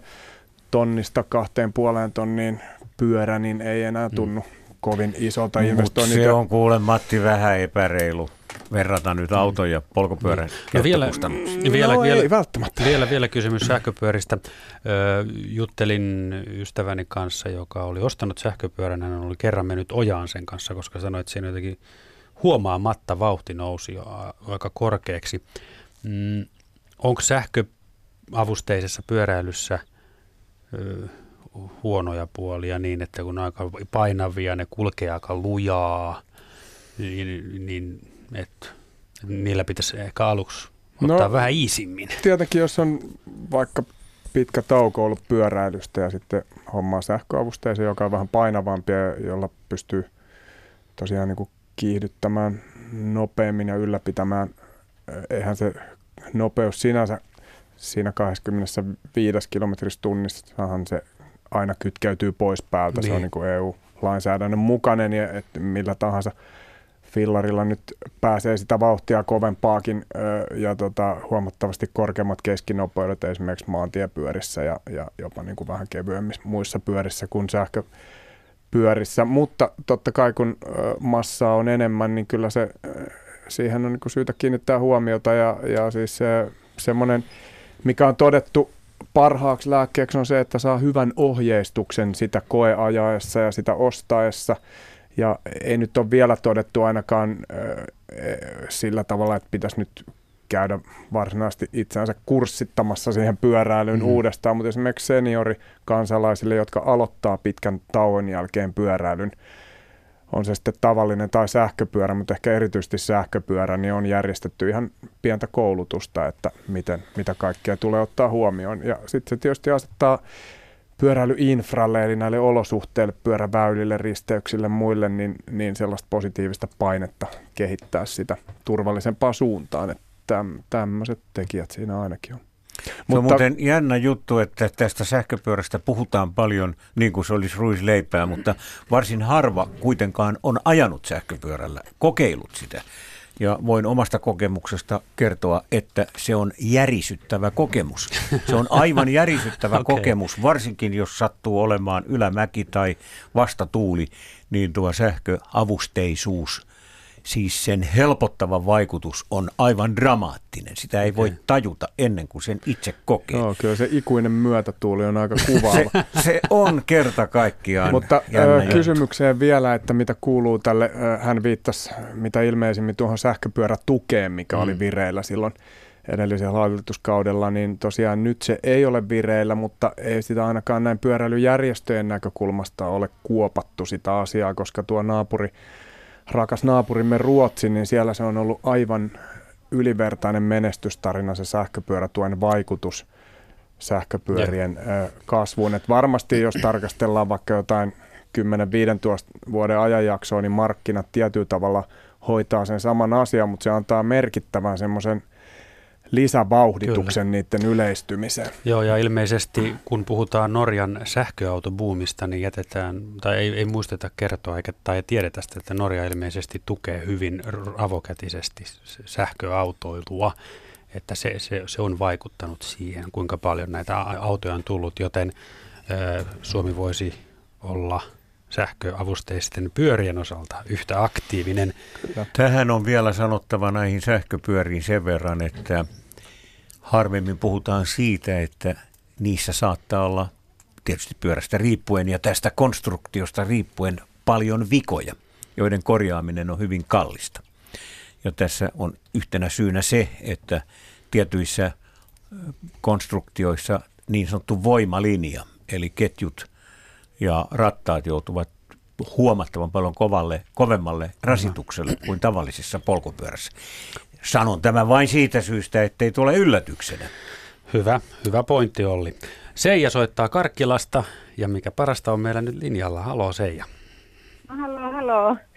Niin, tota, tässä oli äsken kypärästä maininta, joku sanoi, että se ei ole niin tärkeä. Kyllä se on tärkeä, peili on hyvä, mutta näkyvät asusteet on myöskin erittäin hyvä, että autot näkee sinut. Ja tota, semmoinen juttu äsken, niin Kilpisjärvellä oli muuten kaupunkipyöriä. Siinä oli neljä, samanne, neljä samannäköistä vaaleansinistä kaunista pyörää yes. matkailukeskuksen edessä. Viime kesänä pyöräilin Hangosta Nuortamia takaisin. Nyt se tota, oli tarkoitus sinne Kilpisjärvelle mennä ja takaisin, mutta tota, sitten nousinkin siinä Muoniossa linja-auto ja menin sinne Tromsøön asti ja kattelin, millaista se maisema on. Ja siellä on jo niin tyhjää, että olisi täytynyt olla teltta ja aivan tarpeeksi jo painoa, että en, en halua telttaa ottaa mukaan. Ja kun mulla ei ole huoltoauto, itsekseni kuljetaan tavarat ja näin. Ja tota, Eikö äiti petää sulle sänkyä? ei äiti petää mulle sänkyä, joo. Ja tota, mä olin vähän vanhempi, mä olin se äitiikin varmaan, hänen äitiikin vanhempi, mä olen 72V. Niin tota, sitten tämmöinen on ongelma, kun opasteet on huonoja kaupungeissa. Tampereella on opasteita alkupäässä, sitten ne loppuu jossain, sitten pitää kysyä. Ne kestää sen koko taajama halki mennä neljä tuntia, mm-hmm, kun kysyt moneen kertaan ja, ja tota, taas pätkän matkaa ja yrität. Ja sitten ei löydy Ylöjärveä, sen opasteet tulee jossain vaiheessa, mutta siinä on pätkä, ettei ole mitään opasteita. Ja se oli tosi vaikea. Viime kesänä koitin mennä sitten löytää sen kuruun menevän uudemman tien. Mä oon mennyt molempia joskus ja tota, niin sinne oli tosi vaikea, kun en ne paikallisetkaan osannut neuvoa. Ja sitten kans nostin pyörän jossain vaiheessa vaan yli ruohikoja ja kaiteen sinne autojen sekaan. Kyllä, joo. Ja sitten Rovaniemellä mm. oli huonot opasteet, ei ollut niin kuin lainkaan polkupyöräilyä. Mä näen, että tuossa menee tuo autotie sinne pohjoiseen ja kysyin kolmeen kertaan ihmisiltä, miten mä pääsen tonne. No ne koitti neuvoja, ei löytynyt reittiä. Sitten nostin vain pyörän siitä kaiteen yli sinne autojen sekaan. Ja Oulua mainostetaan monessa yhteydessä, että on hyvät pyörätiet. Pyörätiet voi olla hyviä, mutta opasteet puuttuu. Ei ole. Sitten kysytään moneen kertaan ja pätkän matka isossa kaupungissa, niin eihän vaikeasta on mm. neuvoakaan, että mm. tuonne suuntaan, tuonne mikä hi, Himankan portti se oli.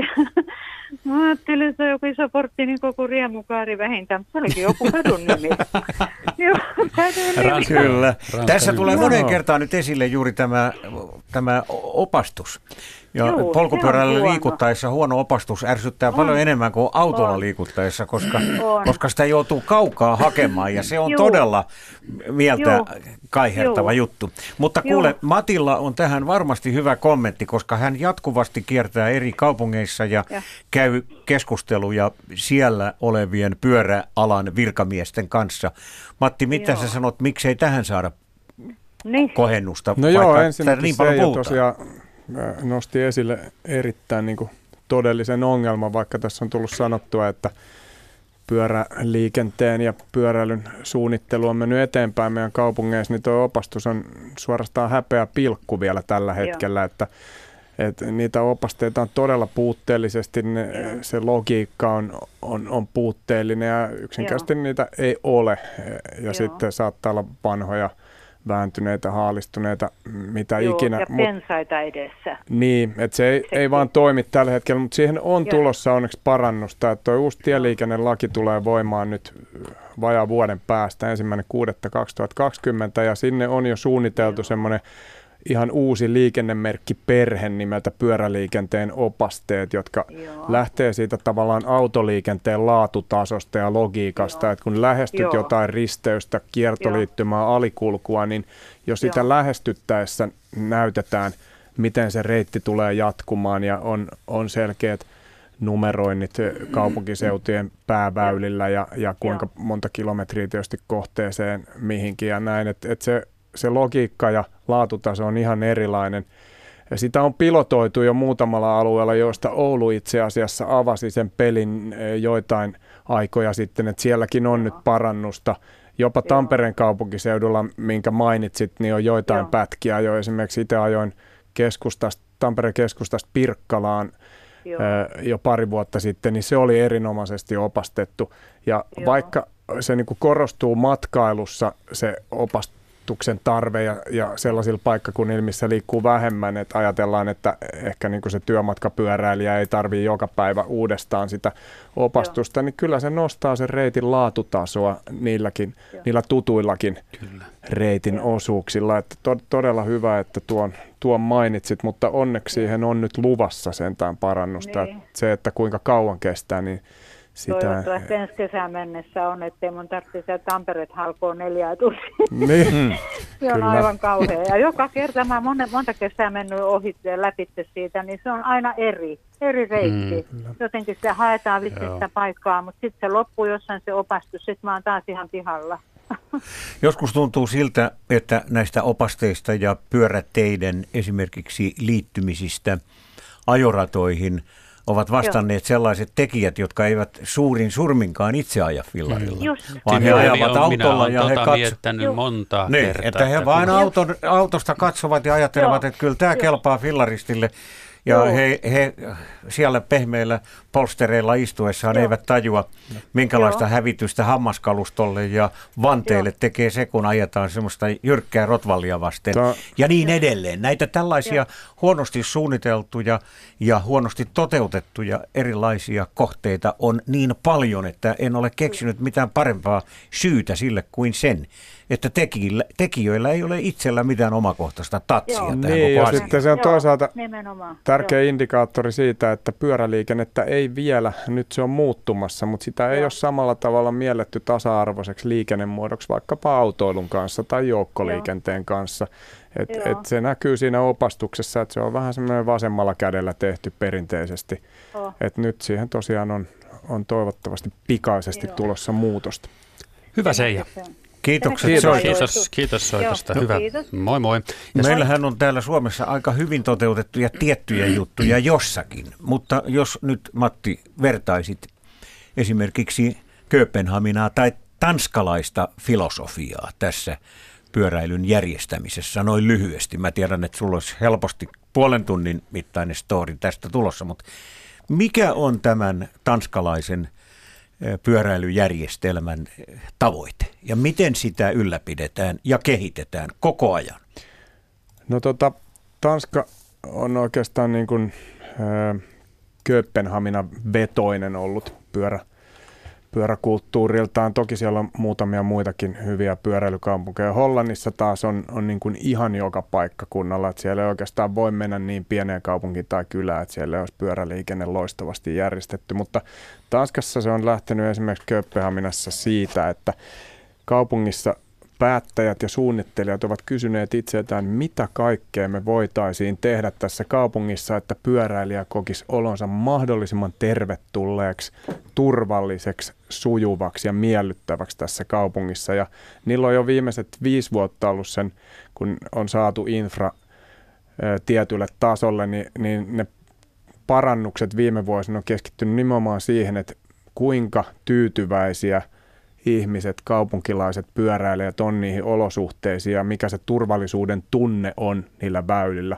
Ja sitten sitä väylää tarvittaessa levennetään, tehdään vielä selkeämpiä risteyksien ylityksiä mm. ja, ja tota, tehdään erilaisia suunnitteludetaljeja ja hiotaan siihen suuntaan, että, että pyöräliikenne olisi mahdollisimman miellyttävää ja sujuvaa. Että se on niin kuin ehkä ollut se suurin suunnittelufilosofinen. Mm. Sen verran olen ajanut Kööpenhaminassa, että olen pannut merkille sen, miten järjestelmällistä ja kurinalaista se on. Ja mm. miten pyöräilijät pitävät itse huolta sekä omista että muiden ajotavoista. Siellä ei esimerkiksi tule kysymykseenkään pyöräväylällä, että rupeaa auto, tämä pyöräilijä rupeaisi noin vain jarruttamaan, vaan jarrutukseen täytyy näyttää merkki.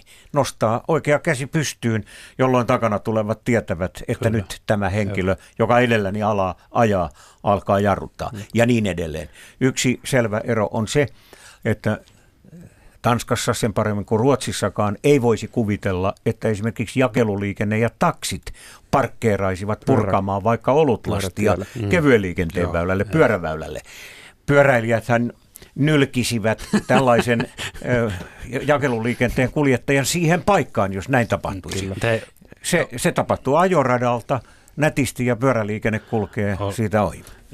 Tästä Ollin puheenvuoron alkuosasta huolimatta, niin se on ehdottomasti myös kokeilun arvoinen asia se, että Kööpenhaminassa Ehdottomasti. sinne vaan, että sen Kyllä. oppii erittäin nopeasti. Sen oppii, mutta siinä on hyvä, kun on joku, joka pikkusen avustaa, koska se on filosofialtaan niin täysin erilaista. Mutta siellä myös näkyy se pyöräilyn sosiaalinen puoli, eli Eli siellä on jo pitkään lähetty siitä, että sen väylän pitää olla niin leveä, että siinä vähintään kaksi pystyy polkemaan rinnakkain ja sitten pystyy ohittamaan nämä kaksi vielä. Kolmas pyöräilee puhun tämmöisestä keskusteluväylästä ja sen mitotuksesta. Ja se tekee sitten sen, että se on ihan yhtä hyvä pyöräilevälle, pyöräilevälle perheelle, pienille lapsille mennä siinä hitaimmassa osassa sitä väylää ja sitten nopeammat pyöräilijät pääsee mm. sujuvasti sieltä, että puhutaan 8-80 kaupungeista, että yhtä hyvin se infra on suunniteltu kahdeksanvuotiaalle kuin 80 mm. Pyydän anteeksi tuota ääntä tuossa meidän yläkerrassa. Hammaslääkärissä on ilmeisesti vielä ilta-aikoja joillakin. Taitaa olla. Joo, Juha kirjoittaa, että pyöräilin työmatkoja vuonna 1988-2013 välisenä aikana joka vuosi Sulanmaan aikana yhteensä noin 150 000 kilometriä. Työmatka oli 25 kilometriä yhteen suuntaan. Ajoin aina kellon kanssa, eli kuntoilutarkoituksessa. Pyörinä oli kaksi kappaletta Helkaman 12 vaihteista retkipyörää – Ajokorttia ei minulla ole ollut koskaan. Pyöräilyt olen noin kuusivuotiaasta lähtien. Eli nyt jo 55 vuoden ajan. Terveisin Juha Ylöjärveltä. Tästä päästäänkin sellaiseen pyöräliiton kannanottoon, joka vastikään esitettiin. Nimittäin Pyöräliitossa ollaan huolissaan siitä, että yli 50-vuotiaat huol- pyöräilevät huolestuttavan vähän. Eli siis jotain kummaa tapahtuu monien pyöräilijöiden kohdalla, kun he viisikymppisinä jo katsovat, että he ovat liian vanhoja pyöräilemään. Kun sitten henkilö täyttää 65 vuotta, niin, niin se pyöräilyn vähentäminen ja vähentyminen on aivan dramaattista. Tästä ollaan huolestuneita, koska pyöräily on erittäin hyvä kuntoilumuoto. Se pitää ihmisen aktiivisesti tässä ympäristössään kiinni ja antaa mahdollisuuden nauttia vaikkapa luonnosta ja niin edelleen.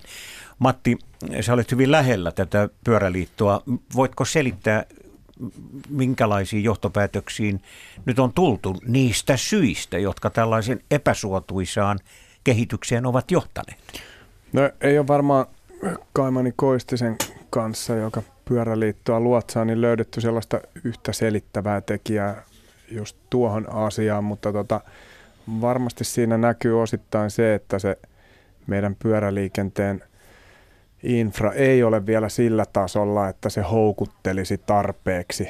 Esimerkiksi sellaisia henkilöitä, jotka tuossa iässä tekee sitä valintaa yksityisauton ja pyörän väliltä ja näiden kahden kulkutapan, kulkutavan niin kuin mukavuuden ja, ja, ja sujuvuuden välillä, että sitten kun pyöräily on selkeästi kilpailukykyinen vaihtoehto sille autolle, niin siinä vaiheessa entistä suurempi määrä ihmisiä sen valitsee.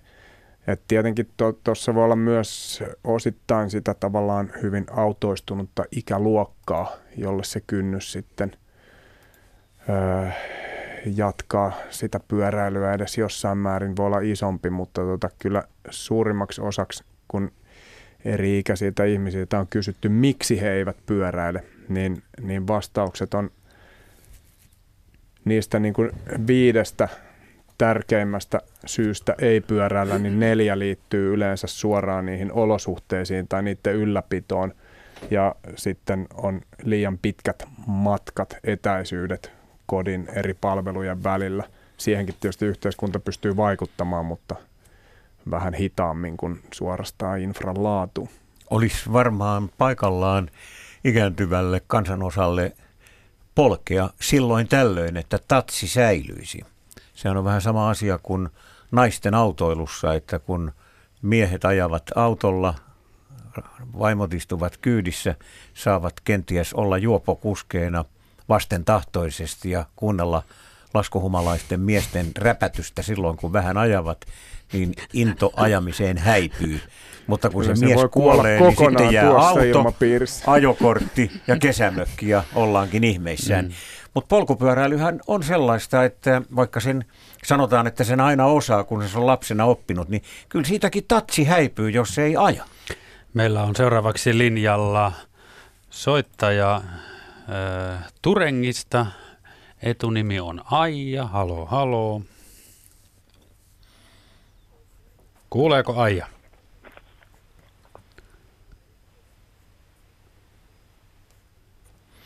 Taitaa Ei. olla nyt. Aijan kanssa olisi ollut mukava keskustella, sillä hän on kirjoittanut. Nyt Oi. kuuluuko? Terve. Helähtää sieltä. Aija, nyt. Niin, täällä yes. on Aija mummu. Moi. Morjens. Sä oot kirjoittanut, että pyöräily on sinulle hiljaisuuden retriitti. No hiljaisuuden retriitti. Kuule, minä olen vuosikymmenet tässä pyöräillyt Turenkiin siivoamaan. Mulla on 12 kilometriä aina yhteen suuntaan. Nyt mä oon semmoinen 70 mummu. Ja voi luoja, että minä olen nauttinut. Ja se, mistä mä sanoin äsken, että itku tulee monta kertaa, kato, kun ne kauniit kukkapenkat niitetään. Siellä on perhoset, kaiken maailman kimalaiset ja sitten ne on yksi kaunis kerta, kun minä menen Turen kiinni, ne on niitetty mm. pois. Mutta kyllä mä sen ymmärrän.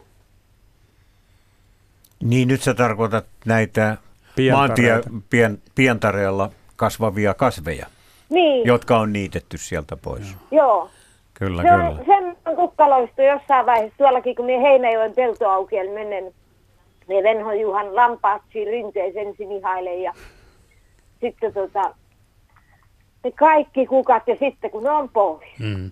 Sanoitko mm. Venho Juhan lampaat? Kyllä. Okei, okay, joo. Ja kyllä niitä nä- on paljon. Siellä on pienet karitsat ja isommat ja kyllä tämä on niin sykähdytty. Niin monta kertaa kun minä siellä menen, niin mä aina sanon, että kiitos luoja, että minä tässä pyöräilessä. Siellä näytät mulle niin paljon ihania asioita. Mm, se on Autolla kun mentäis kiireellä ohi, niin ne jäisi kaikki huomaamatta ja rekisteröimättä. Pitäisikö sinne ely ylläpitoon laittaa viestiä, että vähän korkeammaksi jättäisi ne ruohot Nyt ja meni kukkaset sieltä? vasta, tuli Turengista Lammille päin, ne niitti niin kuin juhannuksen jälkeen, mutta joskus ne on vedet hmm. juhannukseksi matalaksi. Mutta sä olet sen luojan luonnon lähellä ja nautit siitä kaikin Nautin, tavoin. olen ja täy... luonnon kanssa. Aivan. No tämä loistavasti kuvaa sitä, miten pyörä tuo ihmisen lähellä luontoa. Pyöräilijä Kyllä. aistii ihan eri tavoin nämä kaikki tuoksut ja tuulet tuoksut ja äänet ja sun muut. Äänet, joo. Ja mä oon keväälläkin, niin siellä on Heinäjoen pelloilla niitä on tuhansia hanhia. Siellä on kurjet. Kaikki nämä, että siinä monta kertaa ihan tämä muori täytyy pysähtyä pyörällä ja ihailla vaan. Kerta kaikkiaan hieno kuva. Sydäntä niin. tämmöisen homma lämmittää ja siinä kun nämä vielä niityt ja Venhojuhan Juhan la- lampaat ja kaikki. Ja karitsat.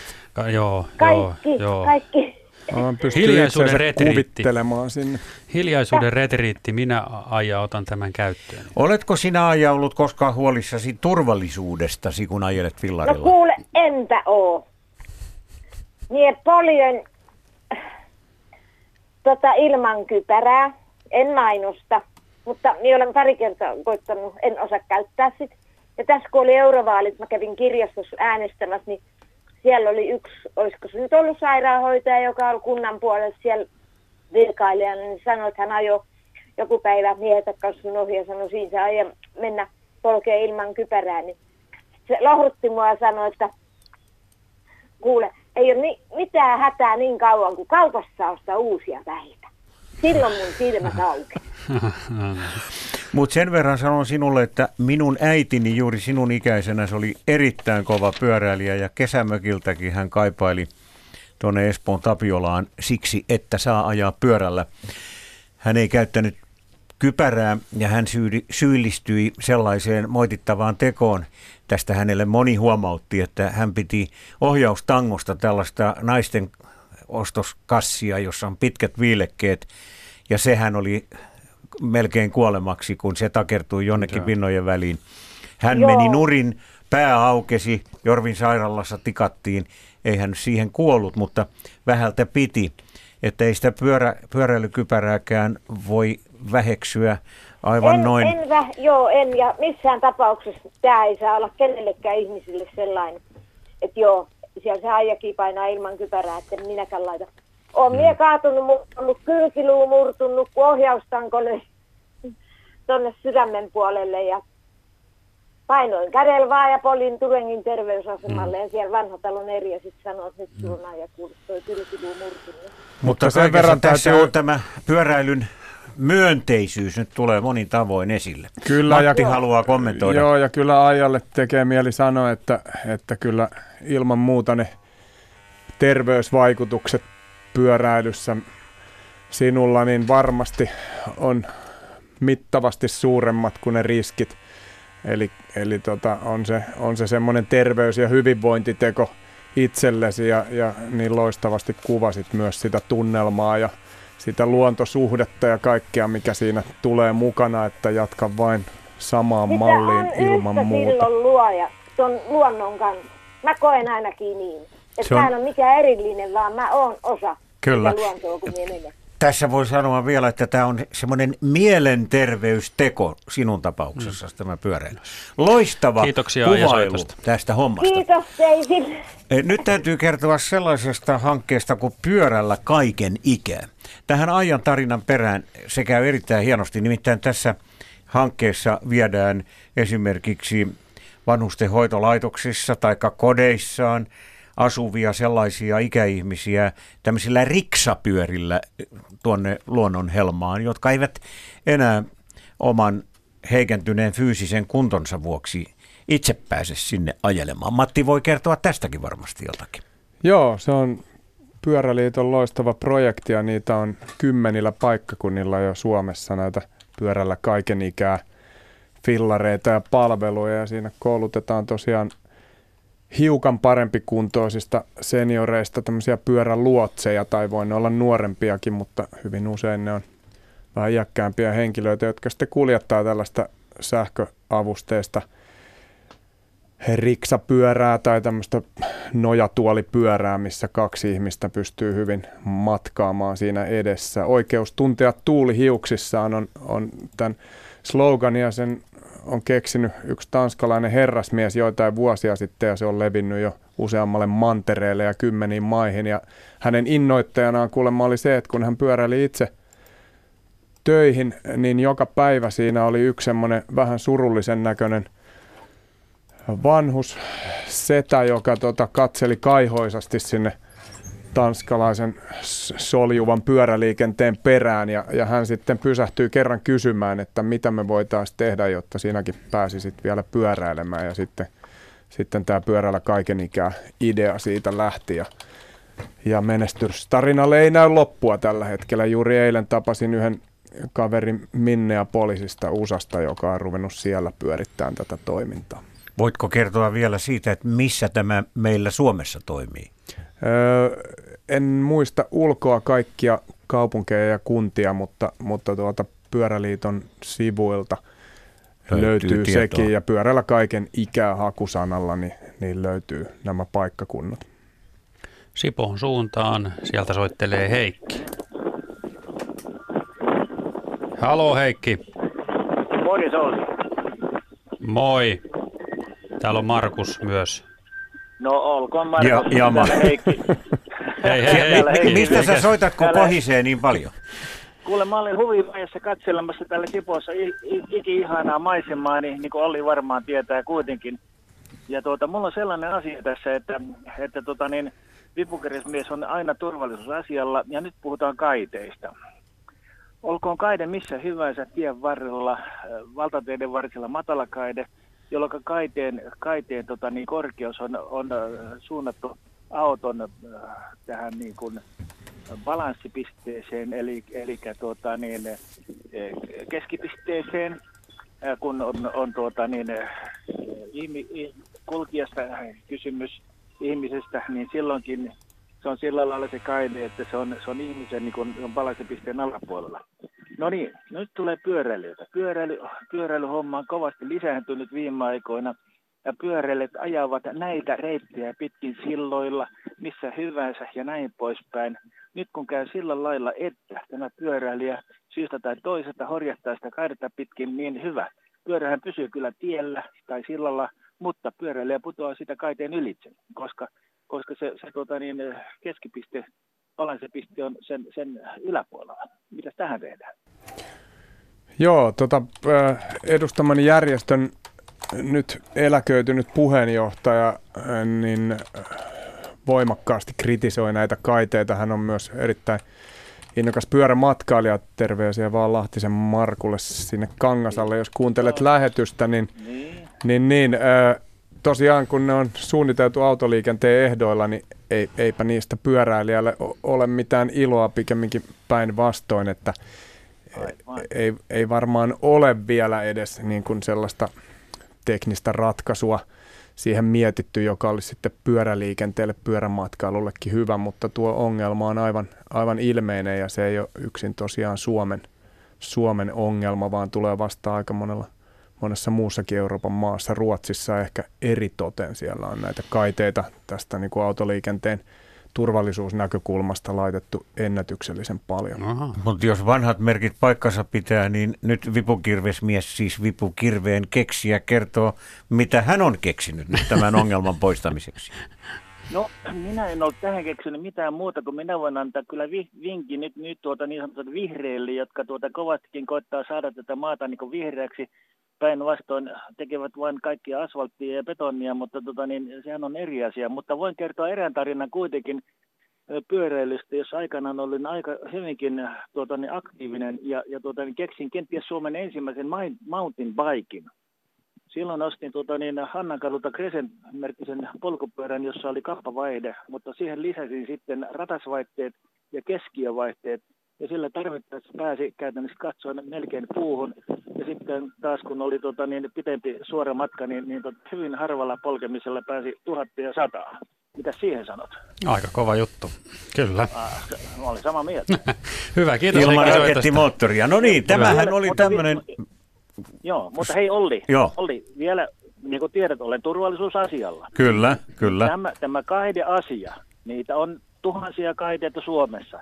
Ja kun nyt sitten, sitten tota, Sinnemäki ja muut koittaa tätä, saada tätä pyöräilyä niin, niin kuin tapetille kovasti, niin vastaakohan niistä, niistä kuoleman ja tapauksista ja mahdollista muista, muista vammautumista, mitä tapahtuu, jos kulkureitit eivät ole turvallisia pyöräilijöille. no, aina, ainakin tässä on helpottavaa nyt kuulla, kun Matti Hirvonen kertoi, että tähän on huomattavassa määrin kiinnitetty Joo. huomiota, ei vain Suomessa, vaan muuallakin. Mutta kuule, tämä oli oikein hyvä juttu, että, hyvä. että otit tämän asian esille ja, ja, ja kiva oli kuulla sekin, että olet ollut siellä muiden kuuntelijoiden joukossa seuraamassa tätä lähetystä. Täällä on tullut kysymys, joka liittyy, se oli maastopyöräilyyn, odottakaa nyt, ja joka miehen oikeuksiin. Miten on, jos pyöräilee esimerkiksi sellaisilla poluilla, jotka on merkitty maastokarttoihin, niin saako niillä huoletta ajalla maastopyörällä vai pitääkö soitella ja kysellä maanomistajan lupia? Asia ei tunnu olevan aivan yksinkertainen. Kaverin puolesta kyselen terveisi Hannu Pudasjärveltä. Joo, kiitos. Lähtökohtaisesti pyöräily on joka miehen oikeutta ja, ja sikäli sallittua missä vain. Toki sitten on, on luonnossa ja maastossa kohtia, jotka kuluu helpommin kuin toiset. Ja jos nyt ajattelee vaikka, että on joku jäkäläinen, sammaleinen kallio, mistä se yhdellä polkaisulla lähtee se irtain-aines, niin, niin sellainen ei ole sitten enää sellaista toimintaa, jota tarkoitetaan joka miehen oikeudessa, kun puhutaan, että ei saa aiheuttaa vähäistä suurempaa haittaa. Mutta se rajanveto on, on varmasti hiukan vaikeaa ja esimerkiksi Metsähallitushan on lähtenyt noissa kansallispuistoissaan nyt kyllä tosi voimakkaasti myönteisemmällä kannalla pyöräilyyn – mutta kuitenkin sillä tavalla, että pyritään ohjaamaan sitä maastopyöräilyä tietylle kaikkein niin kuin parhaiten kulutusta kestäville al- alueille ja, ja tehdään merkittyjä reittejä sitä varten, mutta lähtökohtaisesti pyöräily on sallittua siinä, missä jalan kulkeminenkin maastossa. Ö, mutta se vaatii semmoista tervettä vastuullista maalaisjärjen käyttöä, että ei aiheuta sitten turhaa vahinkoa luonnolle. Jos haluaa pyöräilyasioihin tutustua myös verkossa lisää, niin Mikko Kotikangas laittaa meille, että on semmoinen osoite kuin www.liikennesote.fi. Siellä on mahdollista lukea, kommentoida tai lähettää sähköpostia. Siis www.liikennesote.fi. Kun me nyt olemme Luontosuomen pyöräilyillassa, niin sopinee kysyä Matilta vielä sitä, että kuinka paljon pyöräily kuluttaa luontoa, siis juuri näitä polkuja. Tästähän vallitsee tietysti erilaisia käsityksiä. Tosiasiahan on se, että jalankin saadaan kulumaan tosi pahasti paikkapaikoin polkuja ja luontoa. Mutta mikä on polkupyöräilyn vaikutus siihen? Nyt varsinkin kun ovat tulleet vielä nämä läskipyörät, jotka ovat varsin hurjan näköisiä markkinoille, niin mitä, minkälaisen yhteenvedon teet tästä? No tota, kyllä se varmasti on niin kuin luonnon kannalta on niin kuin plussalla se pyöräilyn vaikutus, jos ajatellaan jo sitä, että ihminen ylipäätänsä lähtee sinne luontoon, se luontosuhde syvenee, sitä kautta ehkä halu tehdä asioita ympäristö- ja luonnon puolesta. Tietysti kaikki ihmisen toiminta kuluttaa luontoa jossain määrin ja, ja sen takia varsinkin sellaisilla ä, alueilla, jossa se luonto kuluu herkästi, niin, niin on kaikkein järkevin tehdä jotain reittejä, pieniä polkuja, parhaassa tapauksessa jopa pientä pohjustusta sinne. Toisaalta sitten maastopyöräilyssä on kaikkein hauskinta on just mennä semmoisia luonnonpolkuja pitkin. Ja, ja tota, se vaatii yhteistyötä viranomaisilta, kunnilta, pyöräilyn harrastajilta, yhdistyksiltä, että löydetään ne oikeanlaiset reitit, mitä suositellaan ja, ja mitä kenties merkitään ja sitten yksittäisiltä satunnaisemmilta kävijöiltä niistä henkilökohtaista vastuullisuutta. Ei siihen, ei siihen sen ihmeellisempää reseptiä, mutta kyllä se nyt joka tapauksessa kokonaisvaikutukselta on vähäistä. Ja sitten jos ajatellaan ympäristövaikutuksia ylipäätänsä, niin pyöräilyhän on kaikkein energiatehokkain kulkumuoto. Et kaikista vähäisimmällä energialla kuljetaan pisin matka – niin silloin... Ihan niin kuin sanoin me tässä lähetyksen alkupuolelle, että loistava keksintö. Kyllä, Kerta suurimpia keksintöjä. Kyllä. Olemme mieheni kanssa kesän mökillä. Jouduimme tänä kesänä eri vuoroihin. Vaihtoehtona kulkemiselle oli toinen auto tai polkupyörä. Ostimme molemmat sähköavusteiset pyörät. Toukokuusta lähtien 900 kilsaa molemmat. Emme ole katuneet päivääkään ja lisäksi miinus 7 kiloa molemmat. Näin kirjoittaa Satu Mikkelistä. Kiitos Satu viestistä ja hyvä, että näin on käynyt. Haluan mainita myös sen, että, että tulevana lauantaina käynnistyy muuten kaunis pyöräilytapahtuma Ranskan ympäri ajo, jos haluaa seurata esimerkiksi kauniita maisemia siinä ohessa. Vielä me ehdimme puhua hetken alamäkipyöräilystä, joka on tämmöinen jokseenkin uusi juttu. Se on kovasti lisääntynyt. Ja siinä on kysymyksessä siis se, että varsinkin laskettelurinteisiin rakennetaan tämmöisiä jokseenkin hurjia ratoja. Ja niitä lasketaan erikoisvalmisteisilla polkupyörillä alas ja vedätetään sitten hiihtohissillä itsensä sinne ylös. Mitä sanot Matti tästä? No eihän se aktiviteettina hirveästi eroa, vaikka laskettelusta ylipäätänsä samalla logiikalla. Se on ainakin matkailukeskusten näkökulmasta tuonut sitä kaivattua sesongin pidennystä ja ympärivuotisuutta, kun niitä samoja hissejä ja rinteitä voidaan käyttää kesäaikaan alamäkipyöräilyyn. Ja kyllä siitä moni nuoria lapsikin on löytänyt tavallaan innoituksen pyöräilyharrastukseen, että kyllä näkisin sen ihan varsin positiivisena asiana. Vähän saman asian Asian yksi puoli on se, että entistä enemmän Suomeen rakennetaan myös tämmöisiä pieniä maastopyöräratoja esimerkiksi koulujen läheisyyteen sopiviin metsiköihin ja alueille, jolloin saadaan sitä kautta tällaista maastopyöräilyinnostusta eteenpäin. Omassa nuoruudessa ne oli sellaisia crossiratoja, mitä tehtiin itse ja nyt niitä on ruvettu ihan tietoisesti rakentamaan, että hyvää palvelua Kyllä, kyllä. Ja terminologia vaihtuu aina vuosikymmenten kuluessa. Silloin kun minä olin siinä iässä, niin puhuttiin scramblisradoista, kun motocross oli scrambliste. Kyllä. Joo. No niin, meillähän on tässä jo mennyt pari tuntia näissä pyöräilyasioissa, erityisesti luontopyöräilyasioissa, ja lähetysaikamme alkaa olla tässä päätöksessään. Tässä on hyvä todeta, että kesä, keskikesä on ihan parasta aikaa ottaa polkupyöräily haltuun. Joo. Jos se on pikkusen päässyt ruostumaan se taito, niin ei muuta kuin pyörän selkään. Sitten kansi muistaa se, että kun lähtee liikkeelle, niin ne renkaat pitää oikeasti olla pumpattu täyteen ilmaa. Että jos autoon pannaan kaksi kiloa, niin tavallisen pyörän renkaaseen neljä kiloa. Silloin se lähtee menemään se mm-hmm kun on kunnolla painetta. Ketjuihin rasvaa ilmaa renkaisia satulla oikealle korkeudelle, niin pääsee aika pitkälle. Aika ja pitkälle. vielä takaisinkin. Kyllä. Ja varsinkin lasten pyörien säädöt, jotka ovat usein aivan pielessä, ne pitää katsoa kuntoon, kun perhe lähtee reissuun. Täällä studiossa oli Olli Ihamäki ja Matti Hirvonen. Kiitos molemmille, että pääsitte paikalle. Ja Olli tietysti nyt ihan työnsäkin puolesta täällä. Mirjami vastasi puheluihin. Kiitos viesteistä ja soitoista. Kello tulee 20 ja on Yle Uutisten aika.